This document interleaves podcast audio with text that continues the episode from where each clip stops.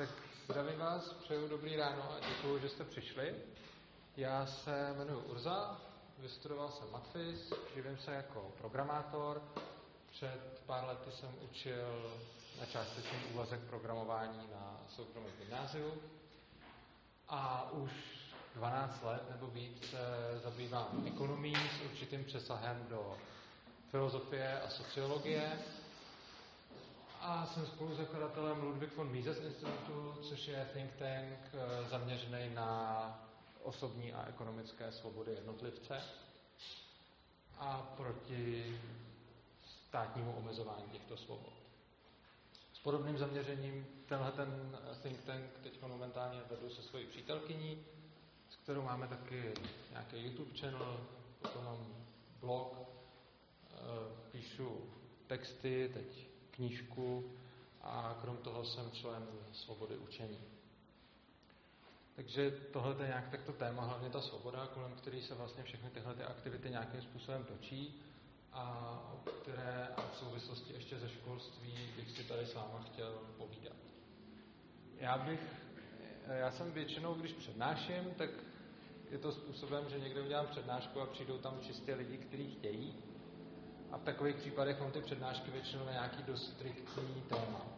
V momentě, kdy mě pozvou přednášet do nějaké školy, tak je to trošku jiný, protože nevím, kolik z vás by sem přišlo, kdybyste jako nebyli v té škole, takže tímto se omlouvám všem, kteří tady třeba jsou jenom protože se nutili nebo, nebo že prostě v té škole nějakým způsobem musí být. A z toho důvodu jsem si nepřipravil žádnou jako úplně, nebo mám nějakou jako přibližnou kostru, o který se můžeme povídat, a nemám k tomu takhle ani slajdy, ani nic. Což znamená, že je, bude to jako hodně o tom, co, co vy chcete a pokud něco z toho, co já budu říkat, nějakým způsobem vás bude víc zajímat, tak to můžeme odbočit.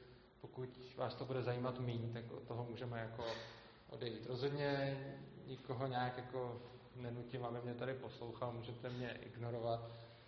A, za a rozhodně chci, abyste ty, který to zajímá, abyste mi do toho vstupovali, ptali se, spochybňovali mě, chci, abyste si přitom ty věci, které říkám, klidně googlovali, abyste mě opravovali, když s něčím nebudete souhlasit, když se vám něco nebude zdát, tak si ten nesouhlas jako slyšet. Takže kdykoliv něco budete mít, přihlašte se, můžeme jako diskutovat. Tady docela počítám. Tak. První věc, dostal jsem vlastně k té přednášce v podstatě jedinou instrukci, a to je, že by měla být apolitická ve smyslu, že bych neměl propagovat žádnou politickou stranu. To se nemusíte bát, ona bude apolitická možná až moc pro některé, ale chtěl bych se vás zeptat, proč si myslíte, že ta přednáška má být apolitická a proč bych tady neměl propagovat žádnou politickou stranu?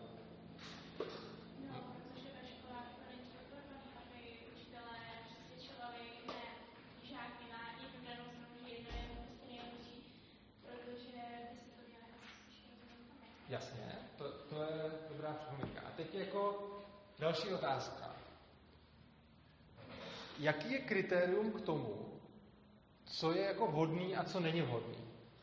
Proč bych tady jako, teď jsme si teda řekli, že nemám propagovat politickou stranu a tady máme k tomu důvod, což je jako ten jeden důvod k té jedné věci. Ale tak obecně, co si myslíte, že je ve škole OK propagovat a říkat a co, co není OK? Dokázal by to někdo nějakým způsobem zobecnit? To už je jako těžká otázka, jo. To je...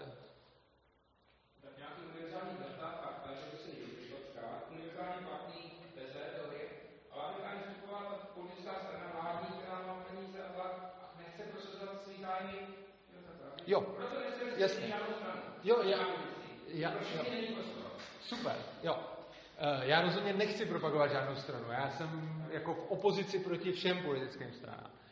A nechci tady ani propagovat žádný náboženství. Ale ta otázka zní, vy jste vlastně říkal fakta, ale ne politickou stranu a ne náboženství. Tím už se někam jako dostávám. A teď jako takový hezký názor, který na první pohled vypadá, je, že ve škole se teda jako učí jenom fakta a nepropagují se tam, řekněme, nějaký hodnotový věci.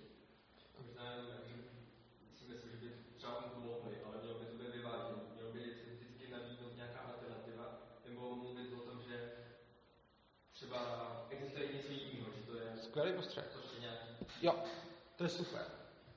Teď jako, eh, řekněme, teď jako fakta to je pravda, a teď je otázka, který fakta. Jo. Teď si představte, že třeba kontroverzní téma sexuální výchova. Některý rodiče si myslí, že je správně, aby se to ve školách se studentama učilo. Některý rodiče si myslí, že by se to mělo probírat doma a někteří si dokonce myslí, že by se to nemělo o tom mluvit vůbec.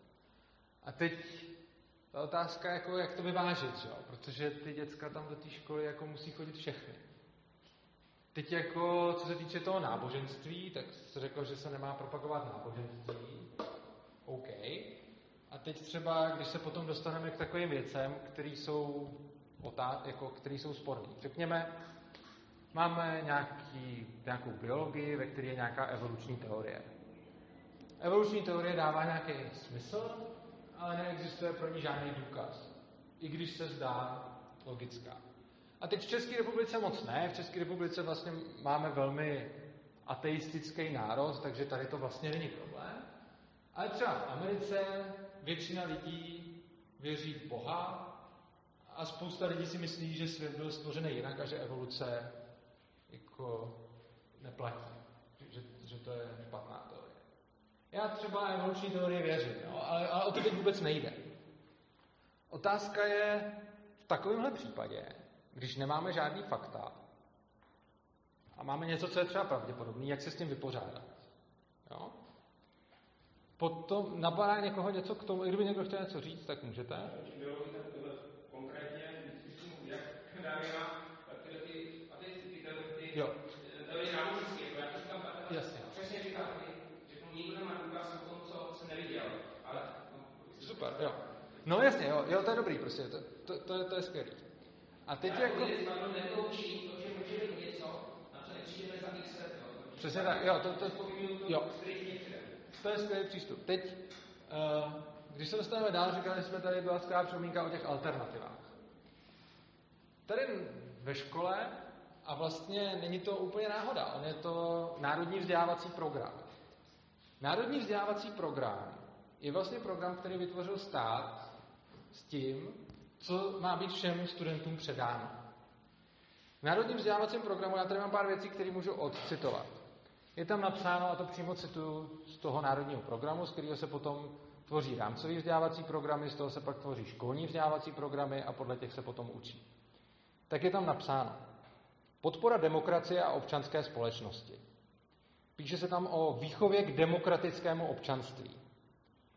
Vnášení prvků demokracie do života škol, posilování sounáležitosti k národním tradicím, klíčové kompetence zaměřené na výchovu občana, to tady máte taky, pokud vím, předmět eh, výchova k občanství, přímo se jmenuje, a zachovávat si svou národní a občanskou identitu. Tyhle věci přece vůbec nejsou faktický. To s tím nemá vůbec co dělat, s tím, že by to byly jako fakta. A přímo to, co se píše v Národním vzdělávacím programu, je silně zabarvený. Nepíše se tam o tom, že by to mělo být nějaký protiklad. A teď prosím vás, vůbec tady nejde o to, jestli demokracie je správná nebo není. Teď jde o to, že když se mluví o určitých věcech, tak se shodneme, mají to být fakta, nemají se propagovat politické strany, má to být jako objektivní, máme říkat ty druhý pohled. Ale v Národním vzdělávacím plá- plánu máte programu, máte vlastně věci, které vám mají být předávány a strašně silně jsou vám předávány. Bez toho, aby se to jakkoliv vyvážilo. Vy máte výchovu občanství. Cílem má být udělat z vás správný občany. Máte výchovu k demokratickému občanství. Cílem je vysvětlit vám, že demokracie je správný systém. Co když není? Jako, vezměte si třeba jako příklad nějaký totalitní režimy. Ty zase mají v tom školství zakotveno, že vás mají učit ty jejich totalitní věci. Takže když bychom teď tady byli ve třetí říši, tak úplně stejně jako teď je zakotvená výchova k demokracii, tak tam bude zakotvená výchova k tomu, že jste vyšší rasa a že jste árijci. A kdyby jsme byli v komunismu, tak tam budete mít zase jako implementovaný nějaký marxismus leninismus. Co si o tomhle myslíte? Ma, Vyučuje se vůbec ve škole nějaká protiváha k demokracii? Nebo třeba mě ve škole čistě byla demokracie prezentována jako ten nejlepší jako režim a všechny ostatní byly v podstatě jako prezentovaný jako, že to je, to je špatný. Má z toho někdo jiný pocit, nebo co si o to myslíte? Neřešej, přesně tak.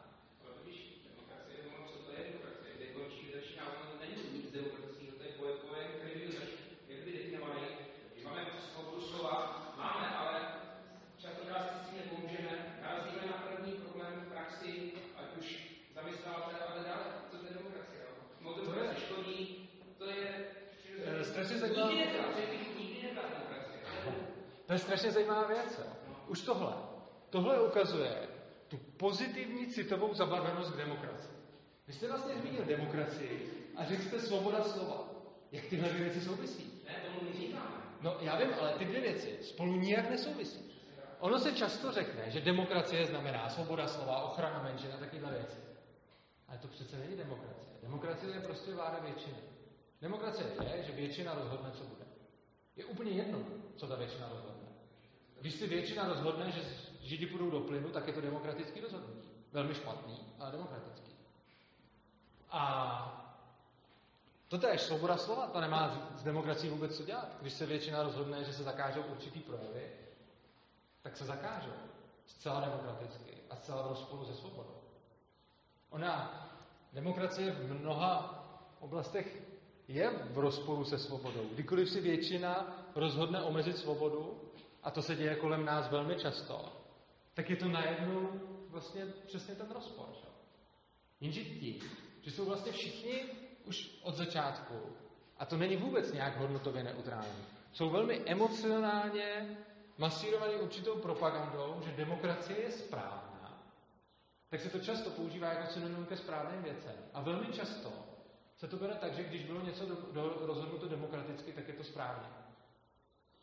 A nad tímhle, což je podle mě jedna z nejdůležitějších věcí, která by se v té škole měla probírat diskuzí a nikoliv tak, že se něco podá, protože je to systém, ve kterém žijeme, je to něco, co nás ovlivňuje, troufám si říct, mnohem víc než 99% toho, co se ve škole učí. Tak tohle nejenom není vůbec podrobeno kritické diskuzi, ale je to podsouváno do hlav už těch nejmenších, jako něco, co je správně. A je to přímo v tom vzdělávacím, je to, je to v národním vzdělávacím programu. Jo. To není nějaká konspirace, to tak prostě je. A ty školy, když to dělají, tak to není, že by to bylo jako zlý školy a zlý učitelé, že to dělají. Oni to tak mají dělat. Oni to dělají proto, že to, že to mají v popisu práce. No a tohle je vlastně jako otázka. Jo. Potom další věc jsou ty, další věc jsou ty věci kolem náboženství třeba. On vlastně etatismus, nějaký, řekněme, uctívání státu, je svým způsobem, je to náboženství, jenom se to tak nemenuje. Vemte si státní znak, hymna, symboly, musíme tím mít úctu, vlajka, to všechno, jsou svýho druhu náboženské rituály, který mají za úkol těm lidem říct, mějte rádi stát, respektujte ho, přijmejte to, co vám říká a moc nad tím nepřemýšlejte. Protože, jak můžu říct, mějte ústup k vlajce, mějte ústup hymně, pověsit si na zeď státní znak a prezidenta a poté, co takhle projdete několika lety takovýhle, takovýhle indoktrinace, takovýhle nátlaku, tak říct, a teď si teda pojďme nějak nezaujatě podiskutovat o roli státu ve společnosti. Úplně bez ohledu na to, jestli s tím souhlasíte nebo ne. Je tady někdo, kdo by nesouhlasil s tím, že se vlastně tohle to děje a že tady ta nevyváženost, jako já tam vidím obrovskou nevyváženost. Je tam někdo, kdo se mnou v tomhle nesouhlasí?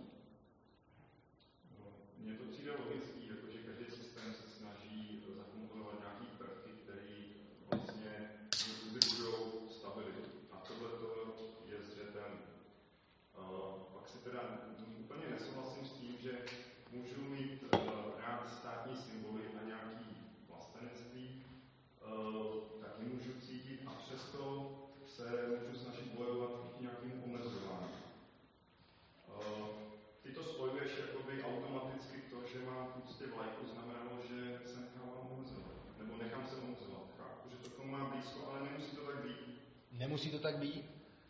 ale rozhodně tím, že ve vás napřed vyvolám úctu k tomu státu, potom budete snáze přijímat jeho omezení, než kdybyste ho v úctě neměli. Čili...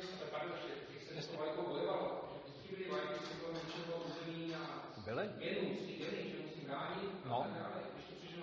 A ono dřív bylo i otrokářství a bylo strašně moc věcí dřív. A máte pravdu v tom, co jste říkal, že ten systém se snaží jakoby zachovat sám sebe.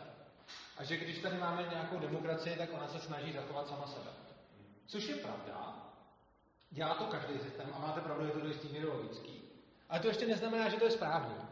On i ten národní socialismus se snažil zachovávat sám sebe, ten komunismus taky, dělají to všichni. Ale ta demokracie se jediná možná trošku tváří, že to tak úplně není. Například jsme tady byla zmíněna svoboda slova. A mě ve škole učili, že máme svobodu slova. Nevím, jestli to učili vás. Co? Učili? Říká se to. Dobře.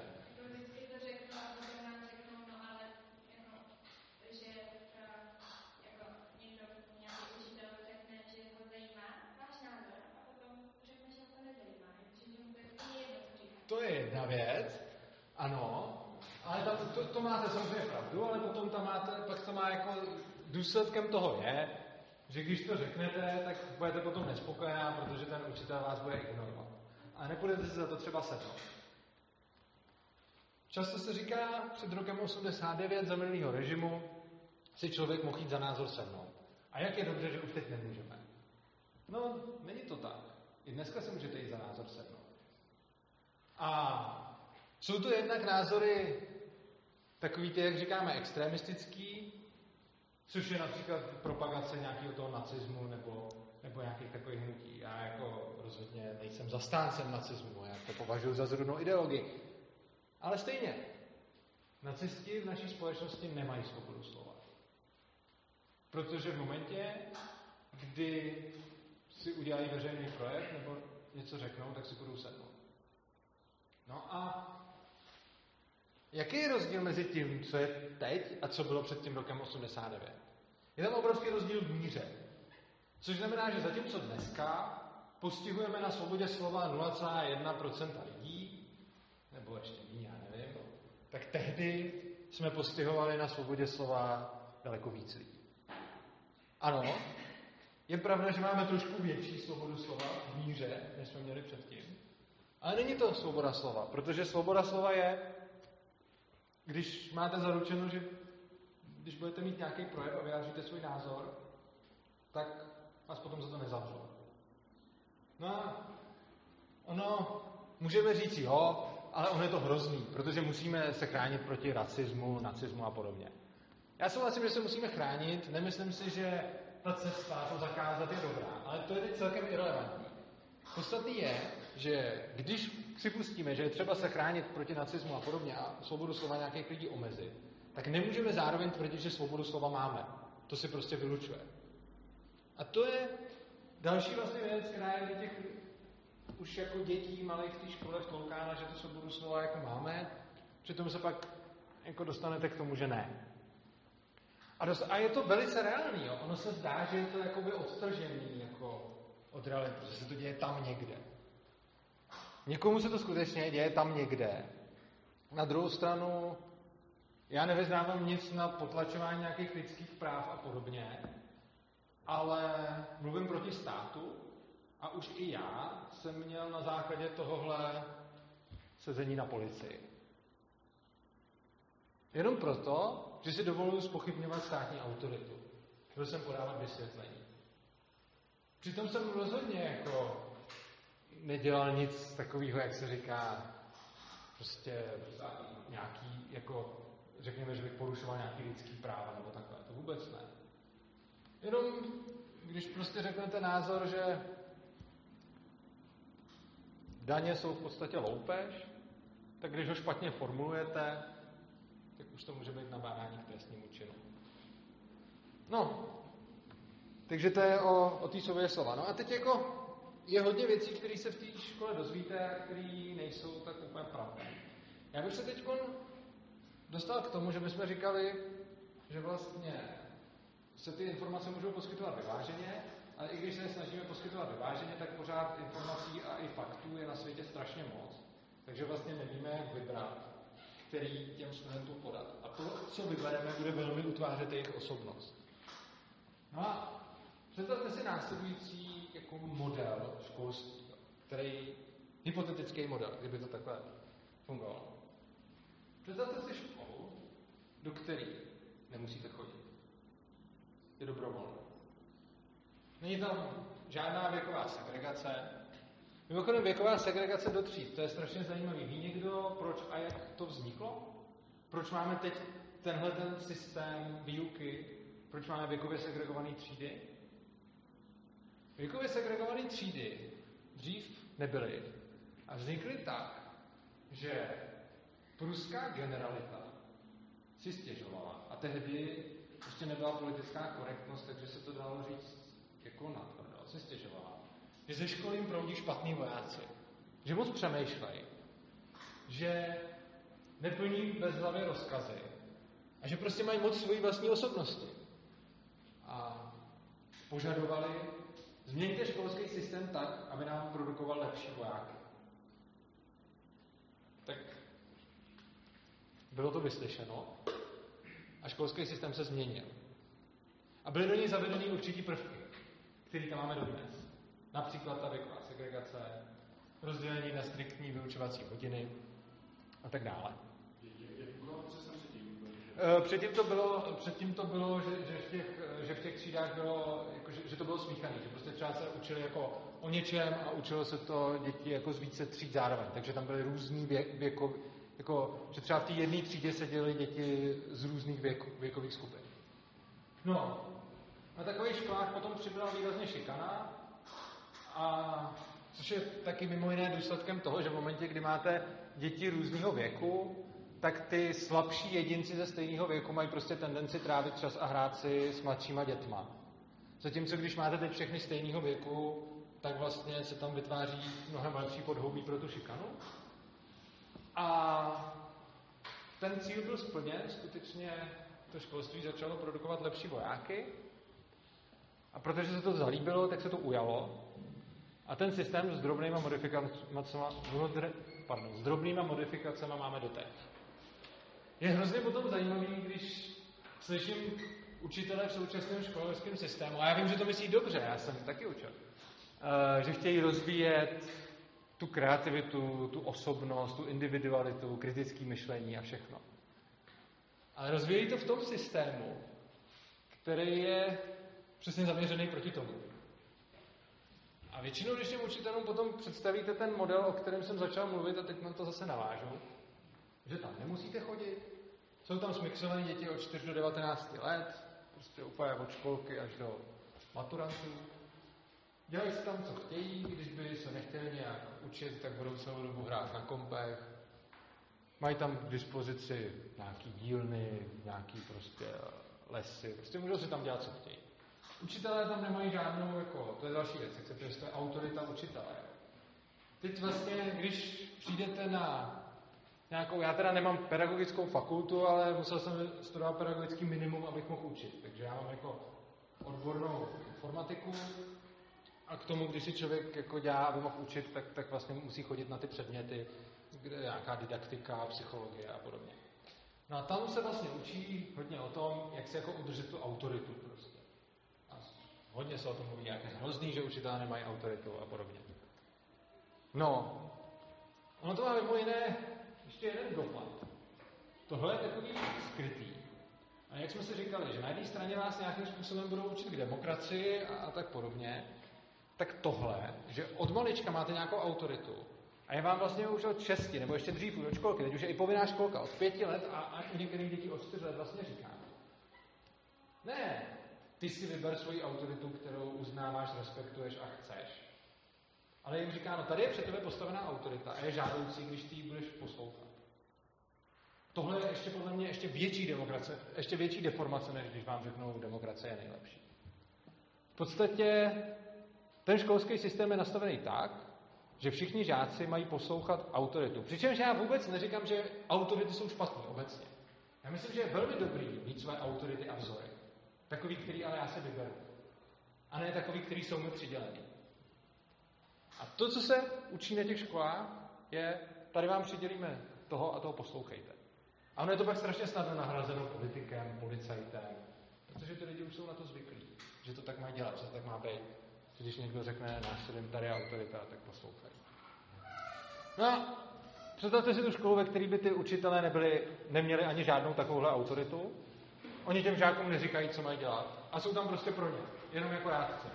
Ve smyslu, když student něco chce vědět, tak se na učitele obrátí, a když nechce, tak ten učitel ho rozhodně k ničemu nenutí. Učitel mu nikdy neřekne, běž se učit, nikdy mu neřekne, přestaň hrát na počítači, nikdy mu neřekne, nelítej celý den venku. Děti si tam fakt dělají, co chtějí.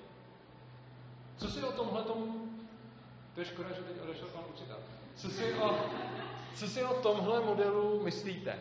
Jak by to vypadalo? Co by to mělo za úskalí? Když by se něco takového fakt zavedlo, co by se stalo?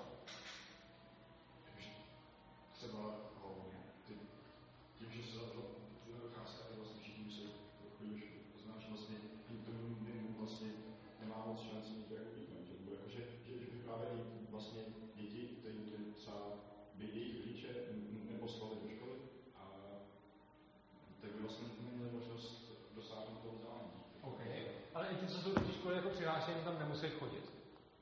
Je vlastně tam, by, i ty, co jsou v té škole oficiálně přihlášení, tak to, jestli to dítě jde ráno do školy nebo nejde, je vlastně jeho rozhodnutí, které rodiče samozřejmě o to nějakým způsobem můžou mluvit, ale ta škola ani, by ani neevidovala, kdo tam chodí, kdo tam nechodí. Myslíte si, že by to mohlo nějak fungovat? Nebo co by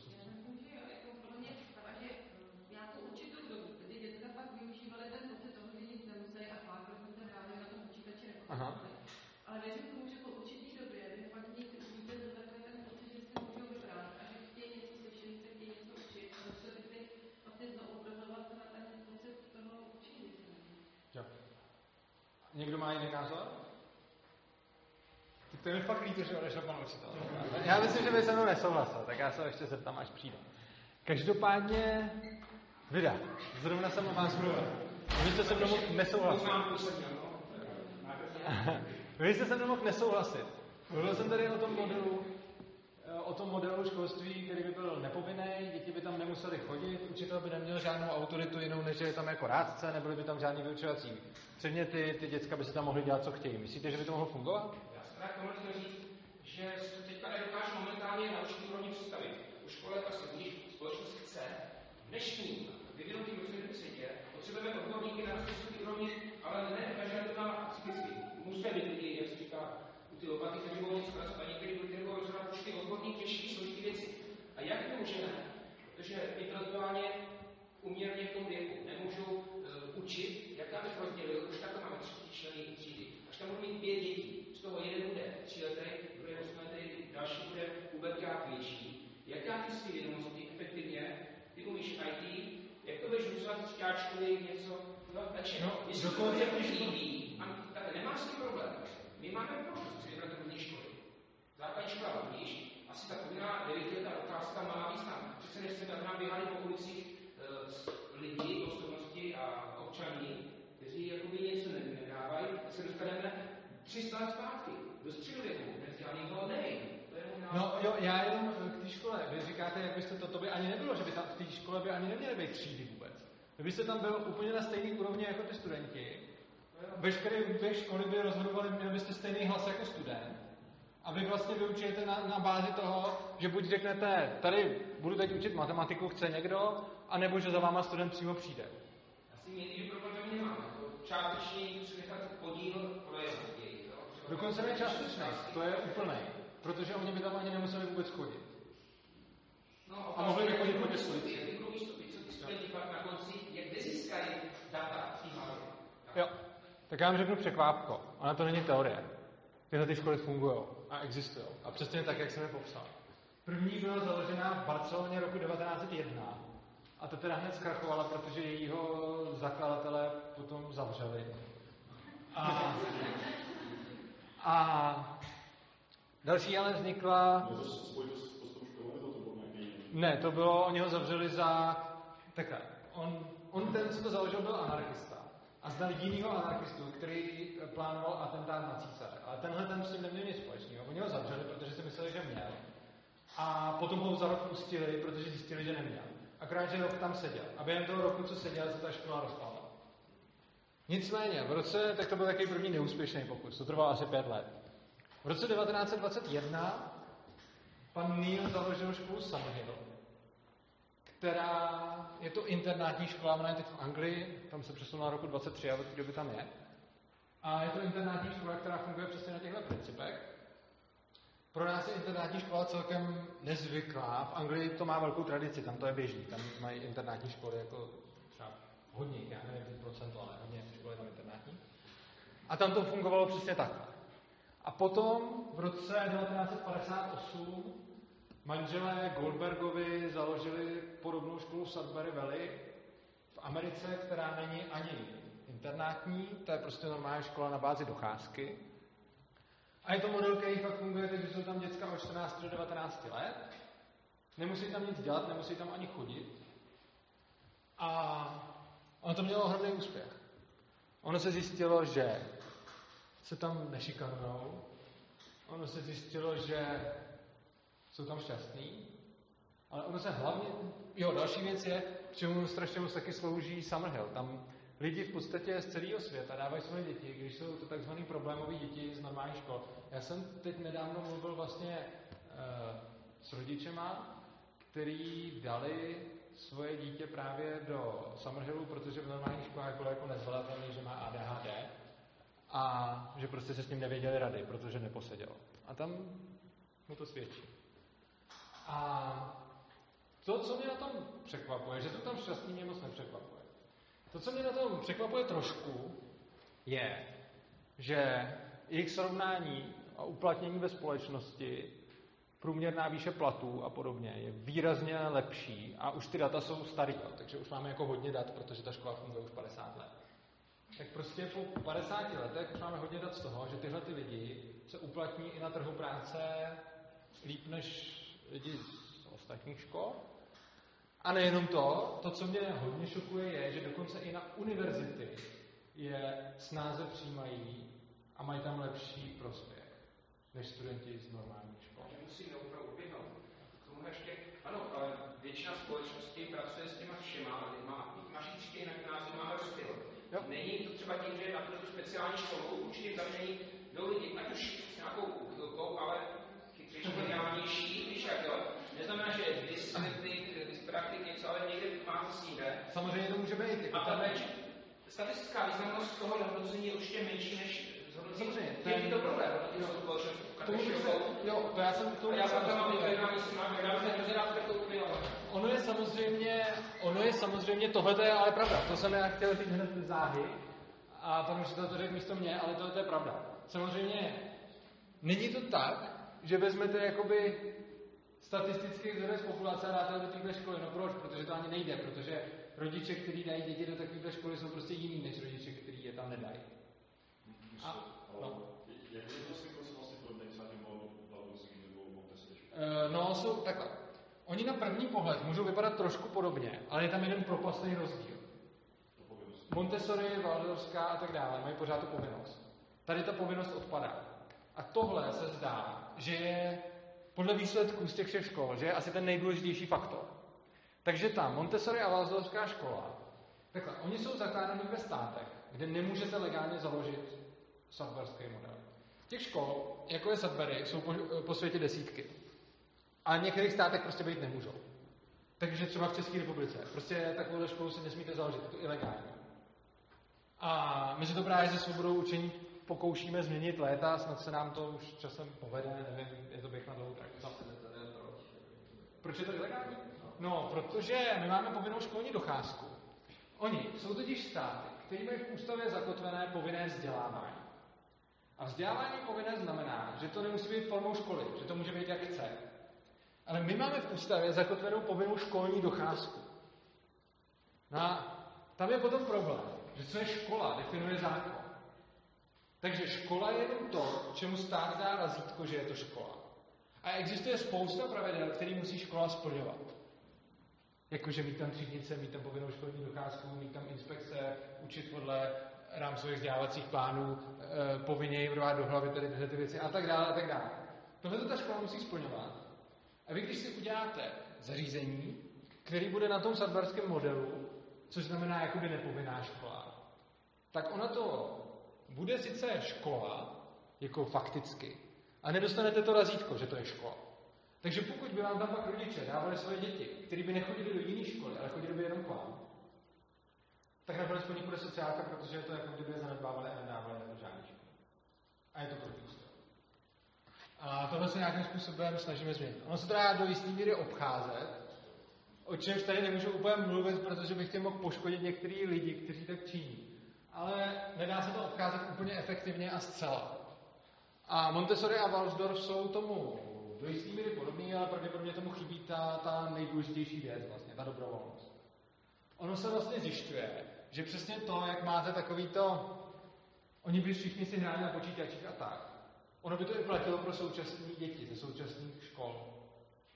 Protože oni tím, jak se prostě musí učit a jak to mají prostě přikázaný, tak oni potom to nechtějí dělat, protože to tomu byli nuceni to dělat, když nechtěli.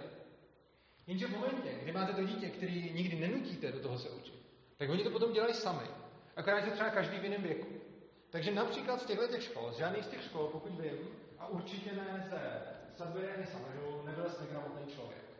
Za celou historii. Vůbec. Ani jeden. Přesto je tam spousta osmiletých, kteří ještě neumí číst a psát. Protože se to chtějí, ale zase umí jiné věci, jo. Čili ono, každý to dítě je jiný. A my vlastně všichni víme, a to každý ví, a každý řekne, každý člověk je individuální, každý je sám svůj, každý jsme jiný. A je to pravda, že jo? Ale na druhou stranu řekneme, každý jsme jiný, no a teď tady uděláme školu ve který. V šesti letech se všichni naučí číst a psát, v sedmi letech se všichni naučí tohle, v osmi tohle. A vlastně se tím těm dětem úplně znechutí ten proces toho učení se. Že? A v momentě, kdy jim to neznechucujete, tak oni to potom dělají rádi. Protože on je pro člověka hrozně přirozený se učit. A sami taky vidíte, kolik dospělých, když už nejsou dávno školu povinný, mají nějaký koníček a, něco, a vzdělávají se prostě. A chtějí se vzdělávat, protože to baví. Ale to není tak, jak se občas někteří myslí, že dokud je to dítě malý, tak z toho ještě nemá rozum a pak, když ten člověk vyroste, tak pochopí tu hodnotu a začne se vzdělávat. Ne. Vzdělávání se je něco, co máme evolučně všichni zakódovaný v mozku, protože nám to pomáhá přežít a každý se nějakým způsobem rád vzdělává. Neříkám, že každý se rád vzdělává tím klasickým způsobem, ale prostě každý objevuje svět kolem sebe a všichni máme jako nějakou touhu povědět. A ta škola, ten model, ta škola, do které vy chodíte, to by vás jako by zabíjí. A říká se taková věc s těma lidma, kteří mají tyhle ty zkušenosti, například, když tady mají děti ve škole, mají velký problémy a potom ta rodina kvůli tomu třeba odjede do jiného státu, kde může dát dítě do té svobodné školy. Takové rodiny jsou, že prostě kvůli tomu, že jejich dítě má, jakoby, že je ve škole nezvládatelný, ale oni jsou si jistí, že to dítě je v pohodě, ale že prostě se nehodí do toho školského systému, tak prostě emigrují někam, kde můžou dát to dítě do téhle školy. Většinou je vypozorováno, není to zase tak nějaká široká statistika, ale je vypozorováno, že ten čas, který to dítě strávilo v klasickém školském systému, potom tom druhém systému zcela odmítá dělat cokoliv jiného, než si někde hrát. A cokoliv, co se blíží výuce. Takže když typicky chodí dítě dva roky do jako povinné školy, tak pak většinou dva roky v tamté škole nedělá nic jiného, že si hraje a pak se začne zajímat o, o nějaký učení. Když chodí rok, tak je to zase rok. A je to hrozně zajímavé, že se, že se jakoby vypozorovala tato korelace a občas když se tohle snaží rodiče i tady, ono tady je určitá možnost, pokud se dohodnete s nějakým ředitelem nějaké školy, tak můžete mít domácí vzdělávání, ale je to trochu o šajslech, protože oni vás potom zkoušejí, jestli do těch dětí cpete tu demokracii a tu občanství a všechny ty věci. A, ano. Uh, to jsme dokonce svědky, jako nás na základce byl spolužák, všechno byl o svědkých a mm-hmm. bylo to vlastně významný kolotočák, ale na své třídě, uh, když ho pak přeskušovali, tak nás nás učili jenom ho učili doma, protože máme Takže to můžou, ano, to, to můžou jako rodiče učit doma. A některý ty rodiče, kteří se rozhodnou, že nechtějí to dítě jakoby učit, a rozhodnou se pro ten unschooling, pro tu dobrovolnost, tak oni potom vždycky ty rodiče trpí. A my to se svobodou učení s nimi často, pardon, my to s nimi často probíráme. My se nás občas obracejí, občas se to píše nějaký fora a podobně. Říkají, no, já jsem teda vzal to dítě ze školy a ono vůbec neví zájem o mě. A teď ten rodič trpí, že jo? Protože si říká, to je, v háji, to dítě bude, ono bude mít hroznou nevýhodu v životě. Protože chodilo dva roky do školy a teď prostě nic.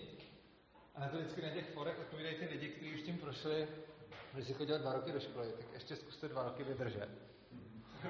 A, no jo, ale to, to musí být hrozný ve místě toho rodiče, že jo? Protože ten rodič vidí, že jeho dítě na všechno kašle a celou dobu paří na počítači, běhá venku a, a na učení se vůbec nepodívá. Ale zatím jakoby nevím o případu žádným, kdyby se stalo to, že by po nějaký takovýhle rozumné době to dítě nezačalo jevit zájem. Ono vždycky jako začalo. Což je, nevím, ne, nechci hrozně říkat, že by to takhle muselo vždycky být, ale rozhodně máme hodně případů, kdy to tak bylo. No, zajímavé je teda, že to takhle funguje a teď správně, jak poznamenával pan učitel, uh, ono to možná není pro každýho. Já to nevím. Tohle nikdo neví. Ale co vím jistě je, že klasická škola určitě není pro každého, protože to je rozhodně už ověřeno mnoha případech. Jestli tohle není pro každého, těžko říct. Možná taky ne. Já si totiž myslím, že asi žádný model to pro každého. I když tenhle ten rozhodně je univerzálnější, protože tam byl mno, jako značné míry nechává tomu člověku, jako by dělejte si, co chcete. Takže bude rozhodně víc pro každého než, než, než ten. Ale samozřejmě je fakt, že rodiče, kteří dávají své děti na tuhle školu, často argumentují odpůrci tím, to jsou nějaké jako osvícený rodiče, kteří tam to dítě dají. A oni tím, jak jsou osvícený, tak zároveň ještě dobře vychovávají a, a teda mají nějaké osvícené děti a, a tím pádem ty výsledky mají lepší kvůli tomu. A kdyby ty samé děti chodily do normální školy, tak mají výsledky lepší. To minimálně určitě není, do, to určitě není pravda u těch, kteří chodili do normálních škol, měli tam výsledky hrozný, pak je z těch škol vzali a dali je sem. Ale je možný, že to u mnoha lidí by to pravda byla. Nicméně.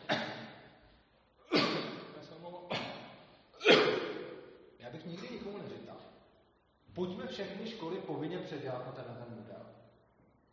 To by bylo stejně špatný. Možná by to bylo méně špatný, ale by to hodně špatný. Jo. Jenom je otázka.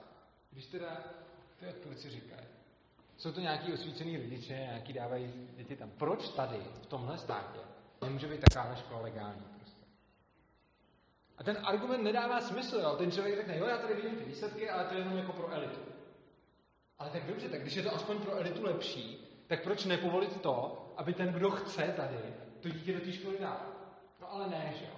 To nejde.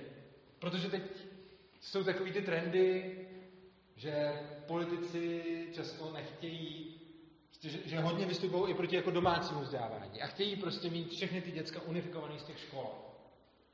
A já úplně neznám přesně motivace těch jednotlivců, proč to jako dělají, proč to říkají. Protože mnohým z nich jsou tyhle ty věci známé. Třeba teď máme nového ministra školství, který je strašně moc proti tomu. To je zajímavé, já už jako asi čtyři poslední ministři školství si vždycky říkám, Ježíš, to je hrozný, to už nemůže být horší, pak tam přijde další. A, a teď, teď byla Valachová ministrině a já jsem si říkal, no to, to teď, když to bude kdokoliv. No a, a kdo tam šel, že jo, teď ten, ten, ten štek, že jo. A ten, ten je strašně moc tomuhle. Ale on to zná, já vím, že tenhle člověk to zná. Protože jsem viděl debaty s tímhle tím člověkem. A protože ten člověk, co je teď ministr školství, zná tenhle ten model. Zná ty výsledky, zná ty statistiky. Přesto je strašně proti tomu. Ne proti tomu, aby se všechny školy do tohohle. To samozřejmě taky. Ale on je i proti tomu, aby se to povolilo, i když ví, že to má výsledky. Tohle je... Co? Já právě nevím proč. Jo, t- jako, t- těch důvodů může být strašná spousta, já si to těžko, jako, evidentní je, že ten člověk buď je tak strašně zaslepený tím, že prostě stát, stát, stát, on je jako velký etatista, že buď je strašně zaslepený tímhle a, mu, a má v sobě tak vrytou tu propagandu toho státu, že mu úplně jedno, jaký má k dispozici jako fakta. A že prostě za každou cenu tohle to prostě nepovolím, protože je to proti mému přesvědčení. To je jedna možnost. A druhá možnost je, že prostě tyhle ty lidi chtějí mít občany závislí na státu. To by byla už trošku sofistikovanější úvaha, nevím, jestli se jí dopouštějí, nedopouštějí, těžko říct. Možná je to podvědomí, možná je to vědomí. Další věc je, že ono to také ospravedlňuje jejich existenci. Že? Ono v momentě, kdyby se tady otevřela jedna taková škola, tak by se najednou mohlo ukázat, že je to super. A mohla by se otevřít další taková škola. A pak by se jich mohlo otevřít deset, a pak by se jich mohlo otevřít sto. A najednou, jenže tyhle ty školy v podstatě nespadají pod ministerstvo školství, že? Protože co to by jim tam jako říkala? Oni nepotřebují od ministerstva školství osnovy, oni od něj nepotřebují žádné normy, oni od něj nepotřebují nic, oni od něj nepotřebují tabulkový platy učitelů, oni prostě fungují nezávisle. No a ty všichni úředníci, kteří se tím živí, tak prostě potřebují být potřebný takzvaně, takže nutí všechny děti chodit do té školy, který, kterou vlastně oni vybrali. No. Jo. Můžeme si Jo, v pohodě. prosím tě, ale já bych teda asi nechal uh, nějakou povinnost uh, těch dětí jít do nějakého tohohle uh, zařízení, třeba do té svobodné školy nebo do něčeho, ale jistou povinnost bych tam nechal, že v okamžiku, kdy třeba u nás to asi zavedla Marie Terezie povinnou školní docházku a uh, vím, že byly problémy vůbec, že ty děti tam nechodily. Uh, ne proto, že by uh, nechtěli, ale že třeba rodiče je využívali pro práci na statku.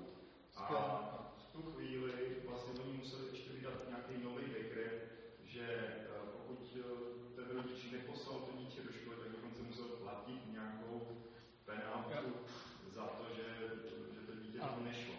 A myslím si, že jakoby ten princip, aby, abych jako neodříz tyhle ty děti od té možnosti, je dobrý. Dvě věci. První.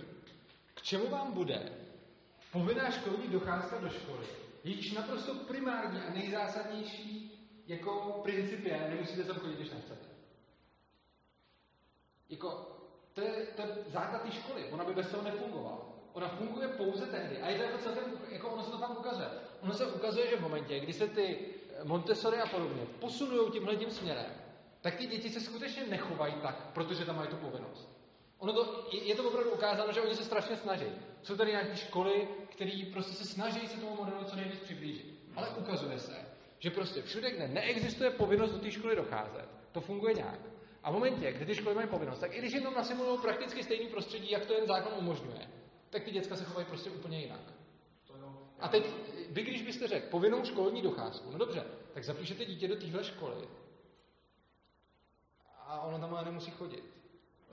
Jo, ale vyšlo spíš o to, že ty rodiče by nezapsali to dítě. Jako teďka, ty jsi řekl z pohledu toho dítěte, uh, což věřím, ale já jsem spíš mluvil o těch odříznutých, protože nedostali tu možnost tam chodit. Protože rodiče prostě rovnou zaměstnali a vlastně jim nedali ani na Já to chápu, ale jak by to pomohlo, když by takový rodič, který nechce snát své dítě do školy, tak by ho přece mohl zapsat do téhle školy, ale nikdy ho tam neposlal. A to dítě ze zákona vyhoví tomu, že je zapsaný v nějaké škole, ale nebude tam chodit. Takový zákon byl úplně zbytečný. V momentě, kdy budete mít být jenom jednu takovouhle školu kdekoliv na tom území, tak každý rodič musí říct, mají dítě chodit do téhle školy. Ta škola ho tam přijme. A on tam prostě nebude chodit. To je pravda, ale pak to teda neřeší, tyhle ty děti vlastně zůstanou bez Neřeší. Bez, bez té možnosti. Ano, neřeší. A tam je hrozně důležitá věc. Uh, dětská práce a nevzdělávání dětí. To je velký téma. A ono se ukazuje, že to moc nezávisí na zákonech, ale že to daleko víc závisí na bohatství společnosti. Takže obecně platí, že bohatá společnost prakticky svoje děti vzdělává a nechce po nich, aby makali někde na poli. Zatímco chudá společnost to má naopak. Ono to má naprosto logický jako příčiny. Prostě v momentě, kdy jste chudá společnost, tak cena práce toho dítěte nemá, se tak propastně neliší od ceny práce toho dospělého. Takže prostě v momentě, kdy dítě vydělá prostě za den dolar a rodič vydělá za den dolar a půl, tak v takovém případě má smysl, když má ten rodič pět dětí, je poslat do práce, protože se tím znásobí příjem rodiny. Když jste v bohaté společnosti, tak tam většinou bohatý peníze, dobrý peníze dostáváte za kvalifikovanou práci a to dítě není kvalifikované. Což znamená, že teď dospělý může pracovat, jak který, ale prostě může pracovat za několik stovek na hodinu a to dítě může pracovat za několik desítek korun na hodinu. A když je malý, tak dost možná by ho nechtěli ani na většině těch míst, protože prostě, když je to malý děcko, který bude do deseti, tak ho ani i kdyby mohl ze zákona, tak ho stejně moc jako nechce zaměstnat, protože je to jako špatný pracovník. No a ono se často argumentuje tím, že jako Dřív se lidi, dřív děti pracovali na polích, pak přišel stát s nějakým zákonem a kvůli tomu, teda díky tomu teď ty děti jako už nemusí pracovat na polích. A tak to není. Ono se to dá nahlídnout snadno z jiných zemí. Prostě když máte chudou zemi a takový jsou, které mají povinnou školní docházku, tak stejně ty děti do školy moc nechodí a obchází se to a ty rodiče je nechávají pracovat.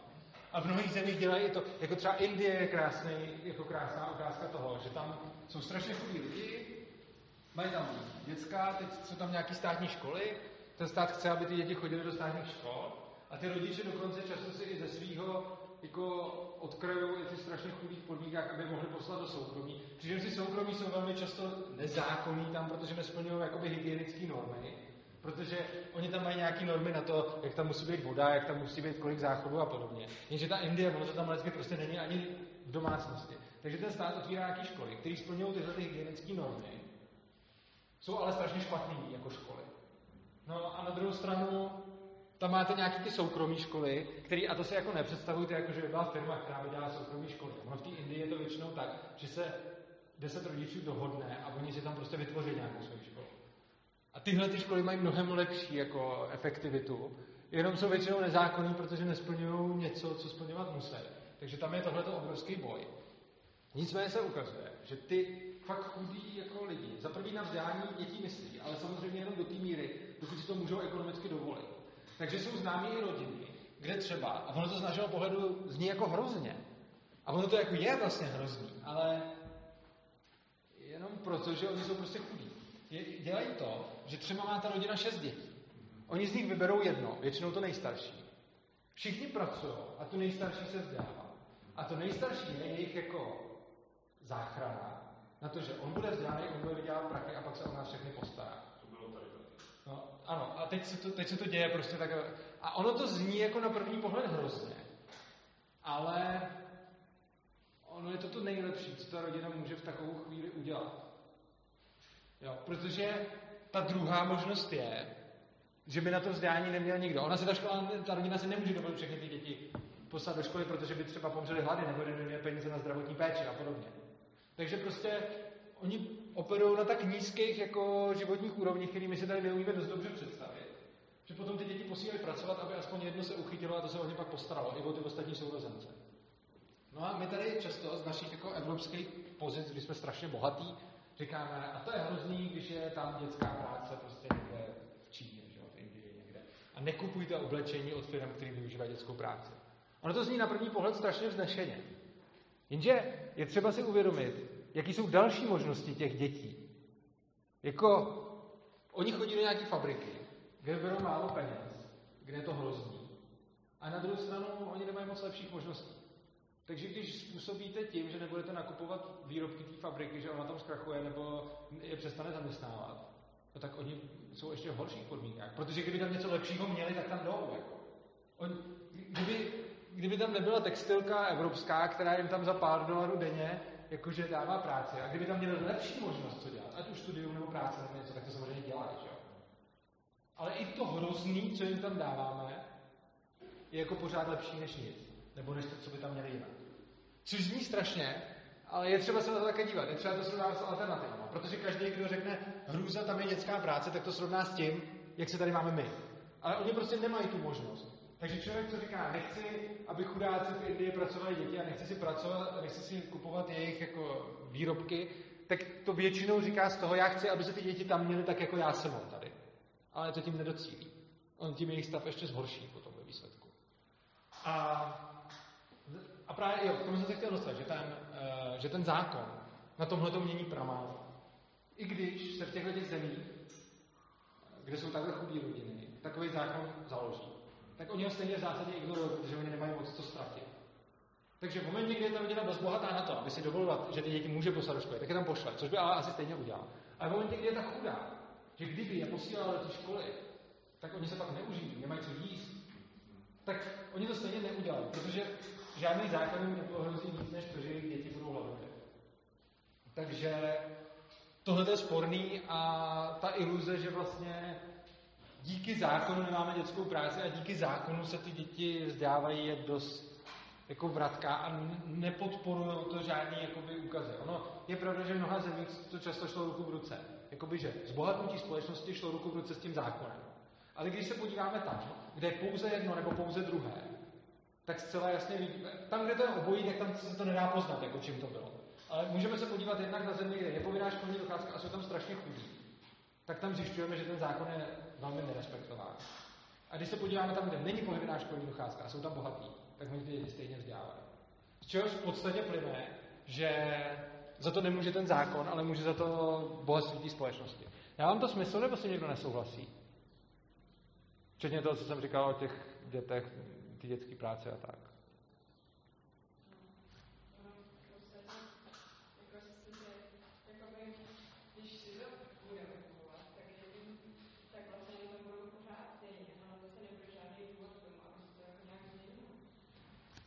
No, ono, jak se to vezme?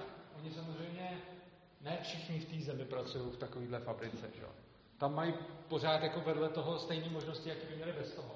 A za předpokladu, že oni tam pracují, tak nějakým způsobem oni jako pracují pro ty obchody, ale ta firma jim tam přelívá nějaký kapitál, což znamená, že oni bohatnou víc, než by bohatli bez toho.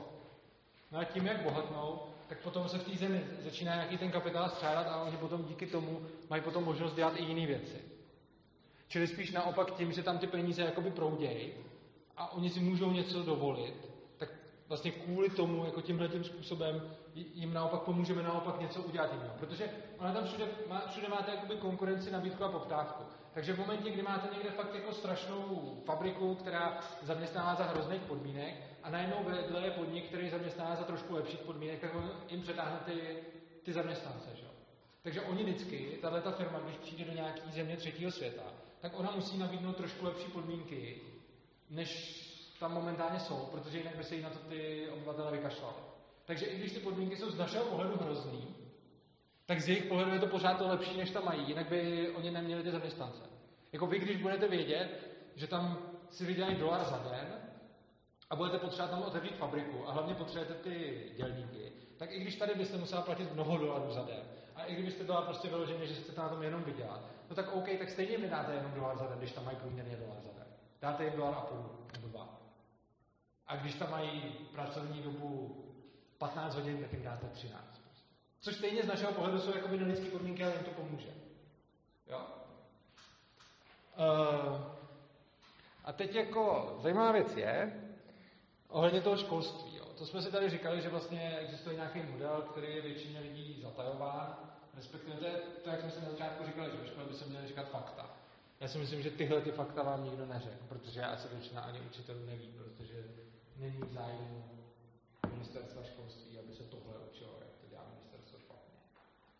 A podobný je to bohužel, když se na to podíváte, já právě tím, jak se o tyhle ty věci zabývám přes 12 let, tak zjišťuju, že je pravda, že o školství se zajímám asi víc než o ostatní obory. Na druhou stranu něco podobného je let kde. Což znamená, že když se podíváte na historii a tak dále, třeba státního a soukromého zdravotnictví ty mýty, které se o tom šířejí, tak je to taky trošku jinak, než se, než se říká. A teď je to jako ve všem, jako sociální systém, to zdravotnictví a tak dále. Všechny ty informace jsou zkreslené asi tak podobným způsobem, jako ty informace o tom školství. Prostě všude je to nakloněné ve prospěch toho státu. Že vlastně ten stát vám jakoby ukazuje, jak bez něj by to nešlo, podobně jako v těch školách, i když jsou důkazy o tom, že rozhodně minimálně do nějaký míry by to šlo, tak prostě i v těch ostatních oborech máte, máte něco takového. A často jsou ty lidi jako hrozně mystifikovaní a mají to ve sobě hrozně emocionálně zakódovaný. Přitom, když se podíváte často třeba do historie nebo do nějaké země, kde, kde to funguje jinak, tak najednou zjistíte strašně zajímavé věci, které jsou vlastně proti tomu, co se jakoby neustále dozvídáme. Já bohužel tady nemám jakoby tolik času na to, abych mluvil o zdravotnictví a, a sociálním systému a, a kdo by stavil silnice a, a kanalizace a elektřinu a podobně. Jenom bych se chtěl zeptat, jestli někdo máte nějak něco, co by vás jako výrazně zajímalo. Jako, že bychom třeba udělali nějakou pěti, desetiminutovou odbočku k nějakému jako oboru, který momentálně jako zastává stát a který by třeba nemusel. A jestli je něco, co by vás jako vyloženě zajímalo. Policie. Jo, to je zrovna, to je zrovna v podstatě nejtěžší, no. Uh, jo, to nevím, jestli si za 10 minutovou odbočku. Ale OK. Uh, ano, jak v minulosti, tak dokonce někde i v současnosti. Uh, konkrétně já jsem se zrovna dočet a dneska jsem na svém blogu publikoval článek o indickém městě, Garkova Nová si teď nepamatuju to jméno, jsem o tom četl teď zrovna nedávno. který je v podstatě, ono je to municipální město, takže je to vlastně město, který má autoritu, která zodpovídá jakoby za něj, akorát, že ta autorita je asi na 5% rozlohy toho města. A na 95% rozlohy toho města to mají vlastně developeři, kteří to město postavili. Takže je to víceméně soukromé město. A existuje o tom strašně zajímavá studie nějakých ekonomů. Přičemž ta ženská, co tu studii tvořila, tak tam napsala skvělou větu, to se mi hrozně líbí. To město by teoreticky vůbec nemělo existovat. Ono nejenom, že existuje, ono ty lidi z celé Indie tam neuvěřitelným způsobem migrují. To město nebude tak super oproti našim městům, protože my jsme mnohem bohatší než Indové. Takže když byste si vzali tohoto město v porovnání s Prahou, tak to tam bude určitě vypadat hůř. Já jsem to teda nebyl, teď jsem se o tom začal zajímat, tak prostě to možná se tam někdy vypravím se podívat na vlastní oči. Každopádně porovnání třeba s Prahou to město na tom bude hůř. Ale v porovnání s těma ostatníma městama okolo je na tom nesmírně líp. A nejlepším důkazem je to, že to město se neuvěřitelným způsobem rozrůstá. Ono se za posledních 25 let rozrostlo asi 17krát. A teď momentálně tam proudí každý rok 100 tisíce lidí. Což je jako super. A přesně tam máte na těch 5% města nějakou tu městskou policii a bezpečnost na těch ostatních místech si zajišťují ty soukromé firmy. Což je hrozně zajímavé. To je něco, co by teoreticky fungovat jako nemělo podle všeho, podle toho, co nám všichni říkají. Ale tam to funguje. Krom toho jsou historické příklady, ale je pravda, že tam mi většinou lidi na to řeknou, no, no ale to bylo tehdy a ty podmínky byly jiné. Jako ano, byly. Ale primárně, když něco lidi chtějí, tak to někdo začne poskytovat, protože na to může vydělat. To je takový ten, ta základní myšlenka, proč tyhle ty služby začnou nějakým způsobem vznikat. A jak můžou fungovat? No můžete mít prostě normálně soukromí bezpečnostní agentury, který se... Ano. Není to potom tak, že vlastně ten bohatší má potom vlastně větší, jakože větší moc na tu bezpečnosti ostatních a tím může Jo, to je nejčastější námitka. Tak jak vyřešíme tuhle tu námitku a pak se pohneme dál, protože je fakt, že to, co si mi jakoby dal za otázku, je ta asi fakt nejtěžší z těch všech. Ale, ale dobře, tak já jenom odpovím, ale zodpovím tohle, protože to je skvělá námitka, je strašně častá. Ano, ono to tak teoreticky může být. A v případě, že by ten bohatší byl ochoten jít do absolutní totální války, pak asi ano, pak by asi vyhrál. Problém je, že i když jste silnější než ostatní, tak pokud nejste extrémně silnější, tak ta válka je drahá. A tohle to se ukazuje i v případě, kdy kdekoliv v historii byly nějaký soukromí agentury zajišťující bezpečnost a dneska třeba v tom městě, o kterém jsem mluvil, tak dále. Prostě jde o to, že i když vaše konkurence je poloviční než vy, tak když řeknete, OK, totální válka, mám prostě tisíc ozbrojených lidí a proti mě je 500 ozbrojených lidí, tak bych to měl asi vyhrát. Za prvý to způsobí obrovské škody, za druhý přitom já můžu umřít, protože v momentě, kdy já vyvolám tu válku, tak samozřejmě stanu jako primárním cílem. Že? A i když je někdo slabší než já, tak mi stejně udělá obrovské škody. A i když bychom úplně jako dali stranou nějakou lidskost a podobně, což je podle mě obrovský důvod, proč něco takového nedělat. Jo? Tak když dáme tuhle tu lidskou stranu a dáme čistě ekonomický hledisko, tak i když budu totální nelidská zrůda a budu mít bezpečnostní agenturu, která je největší a je klidně dvakrát větší než tvoje druhá největší bezpečnostní agentura, tak já tě nebudu chtít vyhladit, i kdybych byl jako fakt svině. Protože v momentě, kdy to udělám, tak za druhý risku, že já osobně přitom umřu. A za druhý, ty se můžeš spojit s těma dalšíma. Za třetí, ve svobodní společnosti bývají často ozbrojení lidi. To je taky, no, to se dostáváme jako k dalšímu tématu. si k tomu, jak říkáš, tam není lineární bezpečnost. Jak to agentury, soukromá agentura, nebo městská policie, nebo státní policie, stejně tam mění ten pořádek musí dělat. Jo. Určitě, určitě. Tak to není Uh, ano, ale já ne, uh, to, jo, to, o čem já mluvím, je, že vlastně ten směr, kterým já se zabývám a který mi připadá smysluplný, se jmenuje anarchokapitalismus. Není to taková klasická anarchie, kterou když znáte anarchisty, tak jsou to většinou levičáci s šátkama a zápalnýma lahvema, který neuznávají soukromý majetek. To, co, to, o čem mluvíme, anarchokapitalismus, což znamená přesvědčení, že trh dokáže společnost řídit líp než stát. Takže já neprotestuju a priori proti autoritám, jak se říká, ani proti systému a už vůbec ne proti kapitalismu. Jenom proti státu, který lidem něco násilně vnucuje. Za předpokladu, že tohle by měly na starosti soukromí firmy na bázi dobrovolnosti, tak to funguje jinak. Já bych se k tomu dostal možná teď. Uh, dobře. Uh, ono to má... Já jsem k tomu teď přišel na základě vašich dotáz, otázek trošku z jiné strany, než jsem původně chtěl. Protože moje důvody, proč tomuhle věřím, jsou daleko víc etický, než, řekněme, pragmatický. Já vám řeknu takovou věc. Tři příběhy vám dám a zajímavé mě vaše názory na ně. První. Představte si, že půjdete v noci tady tím parkem. Někdo k vám přijde, namíří na vás zbraň a řekne peníze nebo život. A vy mu teda dáte peníze, protože nechcete, aby vás zastřel a on odejde. Připadá tohle jednání toho útočníka někomu eticky obhajitelný? Předpokládám, že ne. Ano, je to jasný. Druhý příklad. Jako druhý příklad. Představte si, že otevřete krámek a máte malý krámek někde v ulici a chcete tam prodávat. A najednou k vám přijde italská mafie a řekne 10% všeho, co vyděláte, půjde k nám, nebo se se zlou potážete. A ona ani nemusí nic moc dělat. Vy víte, že už souseda vypálili, když nezaplatil, a víte, že ty lidi to myslí vážně. Tak zaplatíte, protože chcete podnikat a nechcete přijít o ten obchod. OK. Uh, přijde tohle někomu eticky ospravedlnitelný? Ne. No a poslední. Představte si, že si otevřete přesně stejný obchod a najednou k vám přijde berňák a ten nechce 10%. Ten chce více než polovinu toho, co si vyděláte. A je to úplně stejně pod hrozbou násilí.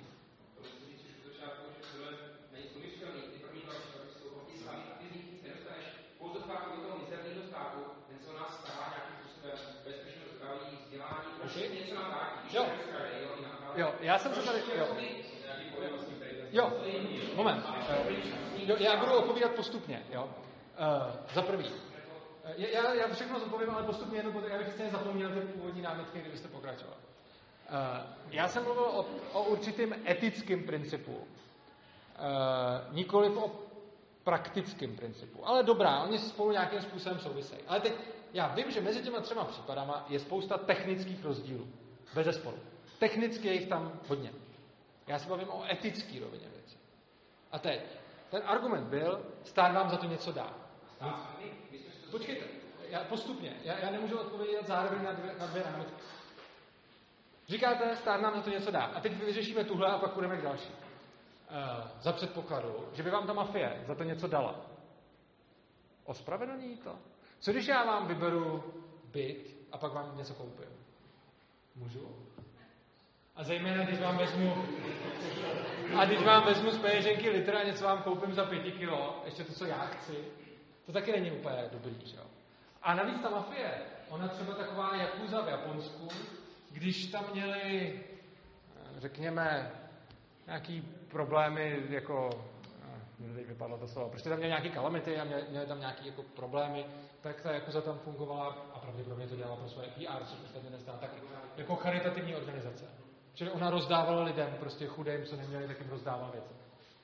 Tím, že ta Jakuza rozdává lidem věci, stará se o ně, poskytuje jim charitu a podobně. Ospravedlňuje to eticky ten způsob násilný, jak jim ty peníze vzala. Teď můžete, jestli chcete na to odpovědět, zase jenom v rámci tohohle jednoho. Samozřejmě tady ne, ale to je většina lidí, to je třeba, řekněme, tisícina lidí, kteří si sympatizují, ne, já, počkejte, já, já, jenom, počkejte, já, jenom, já bych opravdu rád to vzal, protože ono se to vždycky, tahle ta diskuze, já už jsem jí vedl mnohokrát a má jeden problém skáče se z tématu na téma. Já bych rád, na, vy jste z první námitku, která zněla, ale stát... To je pro těch tisíc, ne. tisíc lidí, pro těch ostatní etický není. Počkejte, a je to teda etický pro toho, kdo něco dostal? Jako, já teď řeším pouze jednu námitku, pak budeme řešit další, slibuju, ale teď řeším pouze námitku, stát za to těm lidem něco dává. A tuhle tu námitku bych rád vyřešil, to jste namítnul, a já říkám, no jo, ale když lupič tomu člověku něco dá, tak to přece neospravedlňuje to, že loupil. Jako, prostě prostě no. co dáme. Počkejte, ale vy to nedáte dobrovolně. To je přesně princip toho výpalného. Co se stane? To je opravdu dobrovolný. Počkejte. Bohužel to demokracii Počkejte, počkejte. Ne, ne. Ne, naprosto ne. Uh, počkejte. Říkáte, že je to dobrovolný. Jo, důležitá věc. Dobrá, tak teď teda přejdeme k fázi dobrovolnost, aby jsme se pak to mohli zase vrátit. Ale teď teda řešíme dobrovolnost daní. Když nechci zaplatit daně, co se mi stane? Když nezaplatím. Co se mi stane? Je to trestný čin a stane se mi co? Postih. Co když je budu ignorovat a nebudu spolupracovat? Co se stane? Bude se to navyšovat. A když to budu furt ignorovat, co se stane? Vykopnou mi dveře za šilou. Přesně tak. Násilně, naprosto. Ta mafie má méně trpělivosti. Jo. Technicky se to liší. Jo, jo, tam, je, tam je technický rozdíl. Mafie jednou řeknu lidi do háje a on mi zítra vypálí krám. Dobrý, to je blbý. Státu jednou řeknu ti do háje, on mi to navýší, řeknu mu po druhý do háje, on to zase navýší. A když to desetkrát pošlu do háje, tak mě pak zašije. OK, líší se to v míře trpělivosti, je tam tento technický rozdíl. Ale eticky. Jak můžete říct, že daně jsou dobrovolné?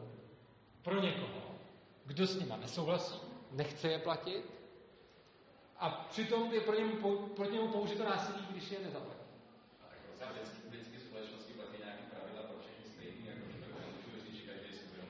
Počkejte. Teď řešíme, jestli to je dobré. Takhle, to, to, čemu se chci vyhnout, je skákání z tématu na téma. Momentálně řešíme otázku, jestli je to dobrovolný. Bez ohledu na to, jestli je to pro všechny stejný, teď řeším dobrovolnost. Jenom proto, že na mě jde lupič a na všechny ostatní taky, tak to ještě nedělá z mýho aktu odevzdání peněz dobrovolnost. Ne? Jakože teď, teď řešíme jenom dobrovolnost prostě. Ano, máte pravdu, děje se to všem. Ale když budete mít prostě skupinu lidí a všechny někdo okrade, tak to přece nebylo dobrovolné. Ten argument vůbec jako není platný. Nemůžete říct, že je to dobrovolný jenom proto, že se to děje všem. Já osobně stát nemám rád a daně platit nechci. Naopak jsem, a to není, že bych jako se nestaral o lidi. Já značnou část svých příjmů věnuju na dobročinný a charitativní účel. Ale nechci platit daně. Ale musím, protože by proti mě bylo použito násilí. Ano? Teď neřešíme to, co by udělal každý, řešíme dobrovolnost. Takže tady je už ta dobrovolnost a jak se na ty daně vyvíjely. Ty byly odečka byly desátky, co já vzpomínám, a ještě když Počkejte, to se netýká dobrovolnosti. Ale pojďme zpátky, když to začalo. Když se začalo od Počkejte, k tomu se dostaneme, prosím. Je... Ale to je ta dobrovolnost, o tom já mluvím. Jak? Dobrovolně jsem si připlácal na něco, co jsem jednou vrátil. Ale já nikdy to neudělal. Ale jenom já svým způsobem, svým způsobem třeba nějaký státní věci jako silnice, že jo? Počkejte, teď řešíme, jestli je to dobrovolný nebo není. Teď neřešíme, co z toho bude, jakou to má efektivitu. Teď řešíme otázku, jsou daně dobrovolné nebo ne.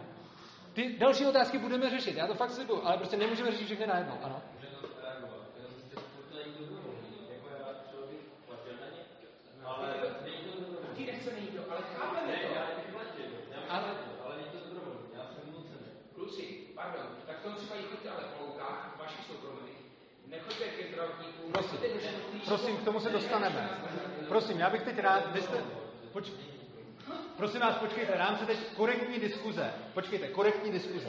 Byla tady námitka, daně nejsou dobrovolné. A děje se přesně to, co se v těchto těch diskuzích vždycky děje.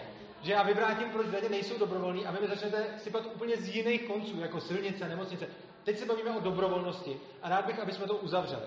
Máte... že nejsou. My to nechápeme, no nejsou. No nejsou. OK, nejsou dobrovolní, k tomu jsme se dostali a můžeme pokračovat tam, kde jsme skončili. Jo, jako já, já nepotřebuji od vás nutně slyšet, že nejsou. Pokud máte argument, proč jsou, tak OK.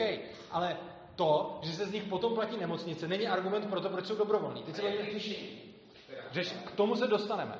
Teď jsme říkali dobrovolnost. Takže se shodneme teda, že dobrovolní nejsou, nebo ne ještě? Dobře, nejsou dobrovolní, ale se OK, dobrá, nejsou dobrovolní. Fajn, tak jsme se dostali na to. Teď se dál dostaneme k tomu, že za ně něco dostáváme. To byl ta první námitka a zároveň jste ji teď použil znova. A já se znova ptám, z etického hlediska, když něco ukradnu, někoho oloupím, a potom mu něco koupím, ospravedlně mě to eticky nebo ne? To je úplně jiný. Je jedno, jestli se to stává nebo nestává. U Jakuzy se to stalo a občas se to stane. Je to málo častý, ale ptám se. Eticky je to ospravedlněný nebo ne? Když ta mafie ke mně přijde vybrat to vypalný a pak mi něco koupí, ospravedlnějí to eticky? Ale já se teď bavím o argumentu, který jste vy vznes, že za to poskytují, jsou poskytovány služby. O argumentu, že většina lidí se budeme bavit hned poté, protože jste ho zase hned poté. Takže teď řešíme argument, musíme to dát jedno po druhém, jinak se to bude furt jenom cyklit. Protože teď řešíme argument, vy jste říkal, ale jsou za to poskytovány služby. A já se ptám, když jsou za to poskytovány služby, ospravedlňuje to eticky? Dobře, jestli říkáte, že jo, tak když... Dobře, ale tak svým způsobem, když vám teď přijdu a utáhnu vám z peněženky litr a za pěti kilo vám koupím oběd, tak jste si to v podstatě koupil, nebo ne? Prostě je to pro mě jednodušší, když platím pro zdravotní pojištění. Ale na to jsem se neptal. Ale já jsem se... Uh, zdravotní pozor, zase, zase, odbíháme úplně od toho tématu. Zdravotní pojištění, strašně důležitá věc. Uh, nemít stát neznamená nemít zdravotní pojištění. Zdravotní pojištění můžete mít na dobrovolné bázi. Jo, to, to jsou dvě úplně odlišné věci. Ale teď zase, neprosím, nepřeskakujeme k jinému tématu. Váš argument zněl, stát mi za ty peníze něco kupuje, takže je to eticky ospravedlnitelné. Já říkám, není, protože když já vám něco ukradnu a něco vám za to koupím, tak to není eticky ospravedlnitelné. Jste schopný tenhle ten argument přijmout, nebo ho chcete vyvrátit? Jestli ho přijmete, půjdeme dál. Jestli ho vyvrátíte, budeme se To je další argument, ke kterému se dáme, dostaneme hned poté. Teď se ptám na argument služeb, který se to stát poskytuje.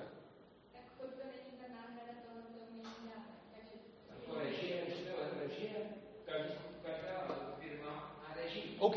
Aby prodavač, proč ti na vesnici prodá za 15 korun a tam máš za 10 korun?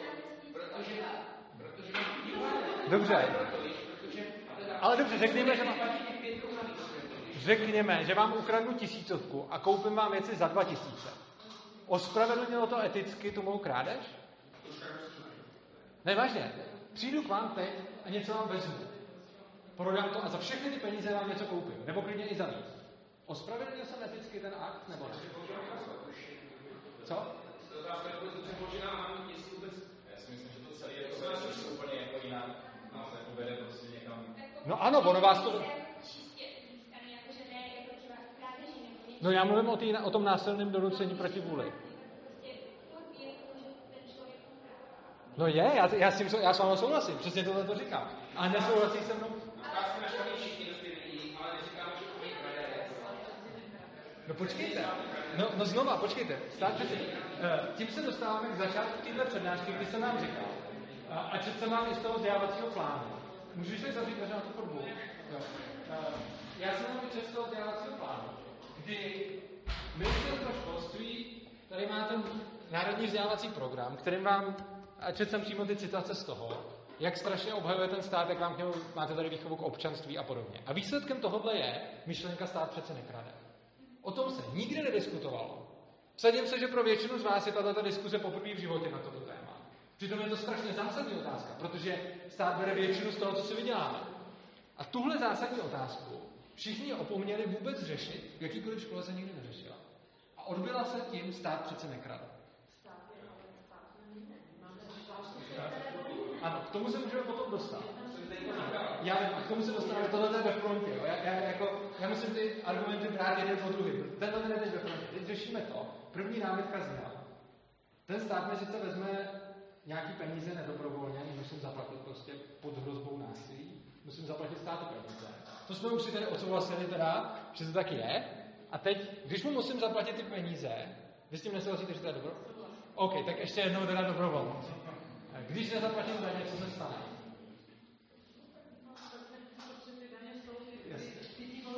Jo, pohodě.